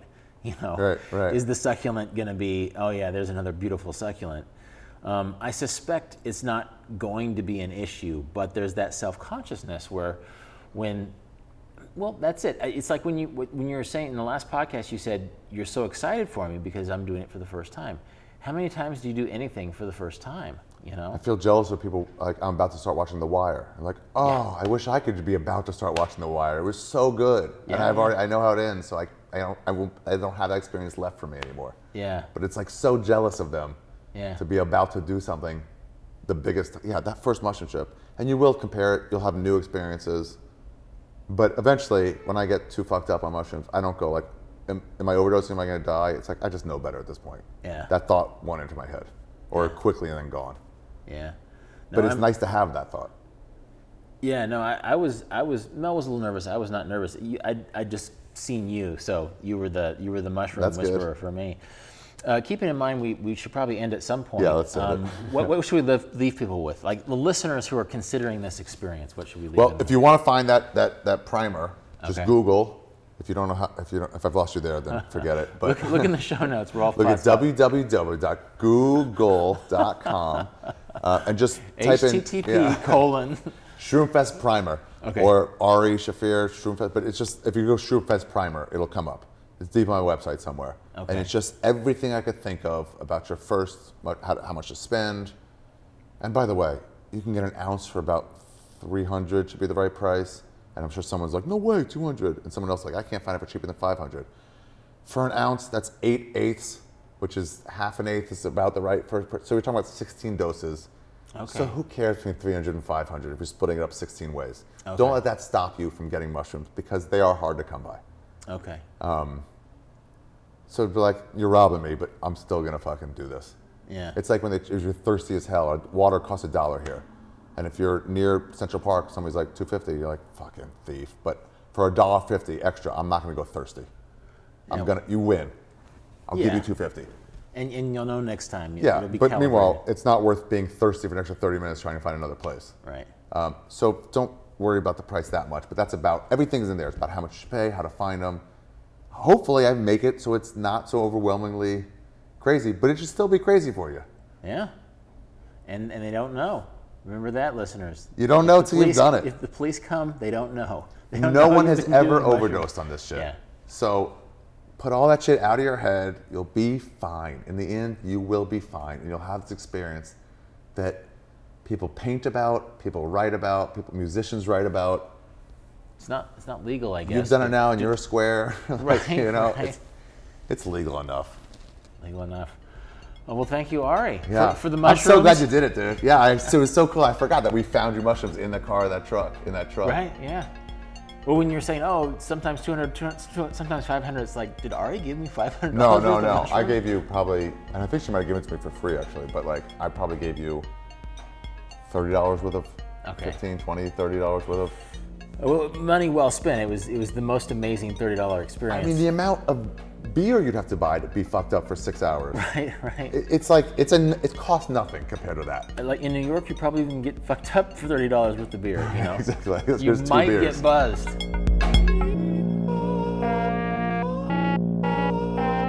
This has been Deviate with Rolf Potts. More about everything that was just mentioned, including links to Ari's Mushroom Guide, as well as Michael Pollan's book How to Change Your Mind, and Tim Ferriss's podcast Explorations of the Psychedelic Experience can be found in the show notes at rolfpotts.com slash deviate. And as always, you can contact me with insights or questions at deviate at rolfpotts.com. This episode was produced by Justin Glow. Cedar Van Tassel does the theme music. Jan Futterman does the show notes. Thanks for listening, and I hope you tune in for future episodes of Deviate with Rolf Potts.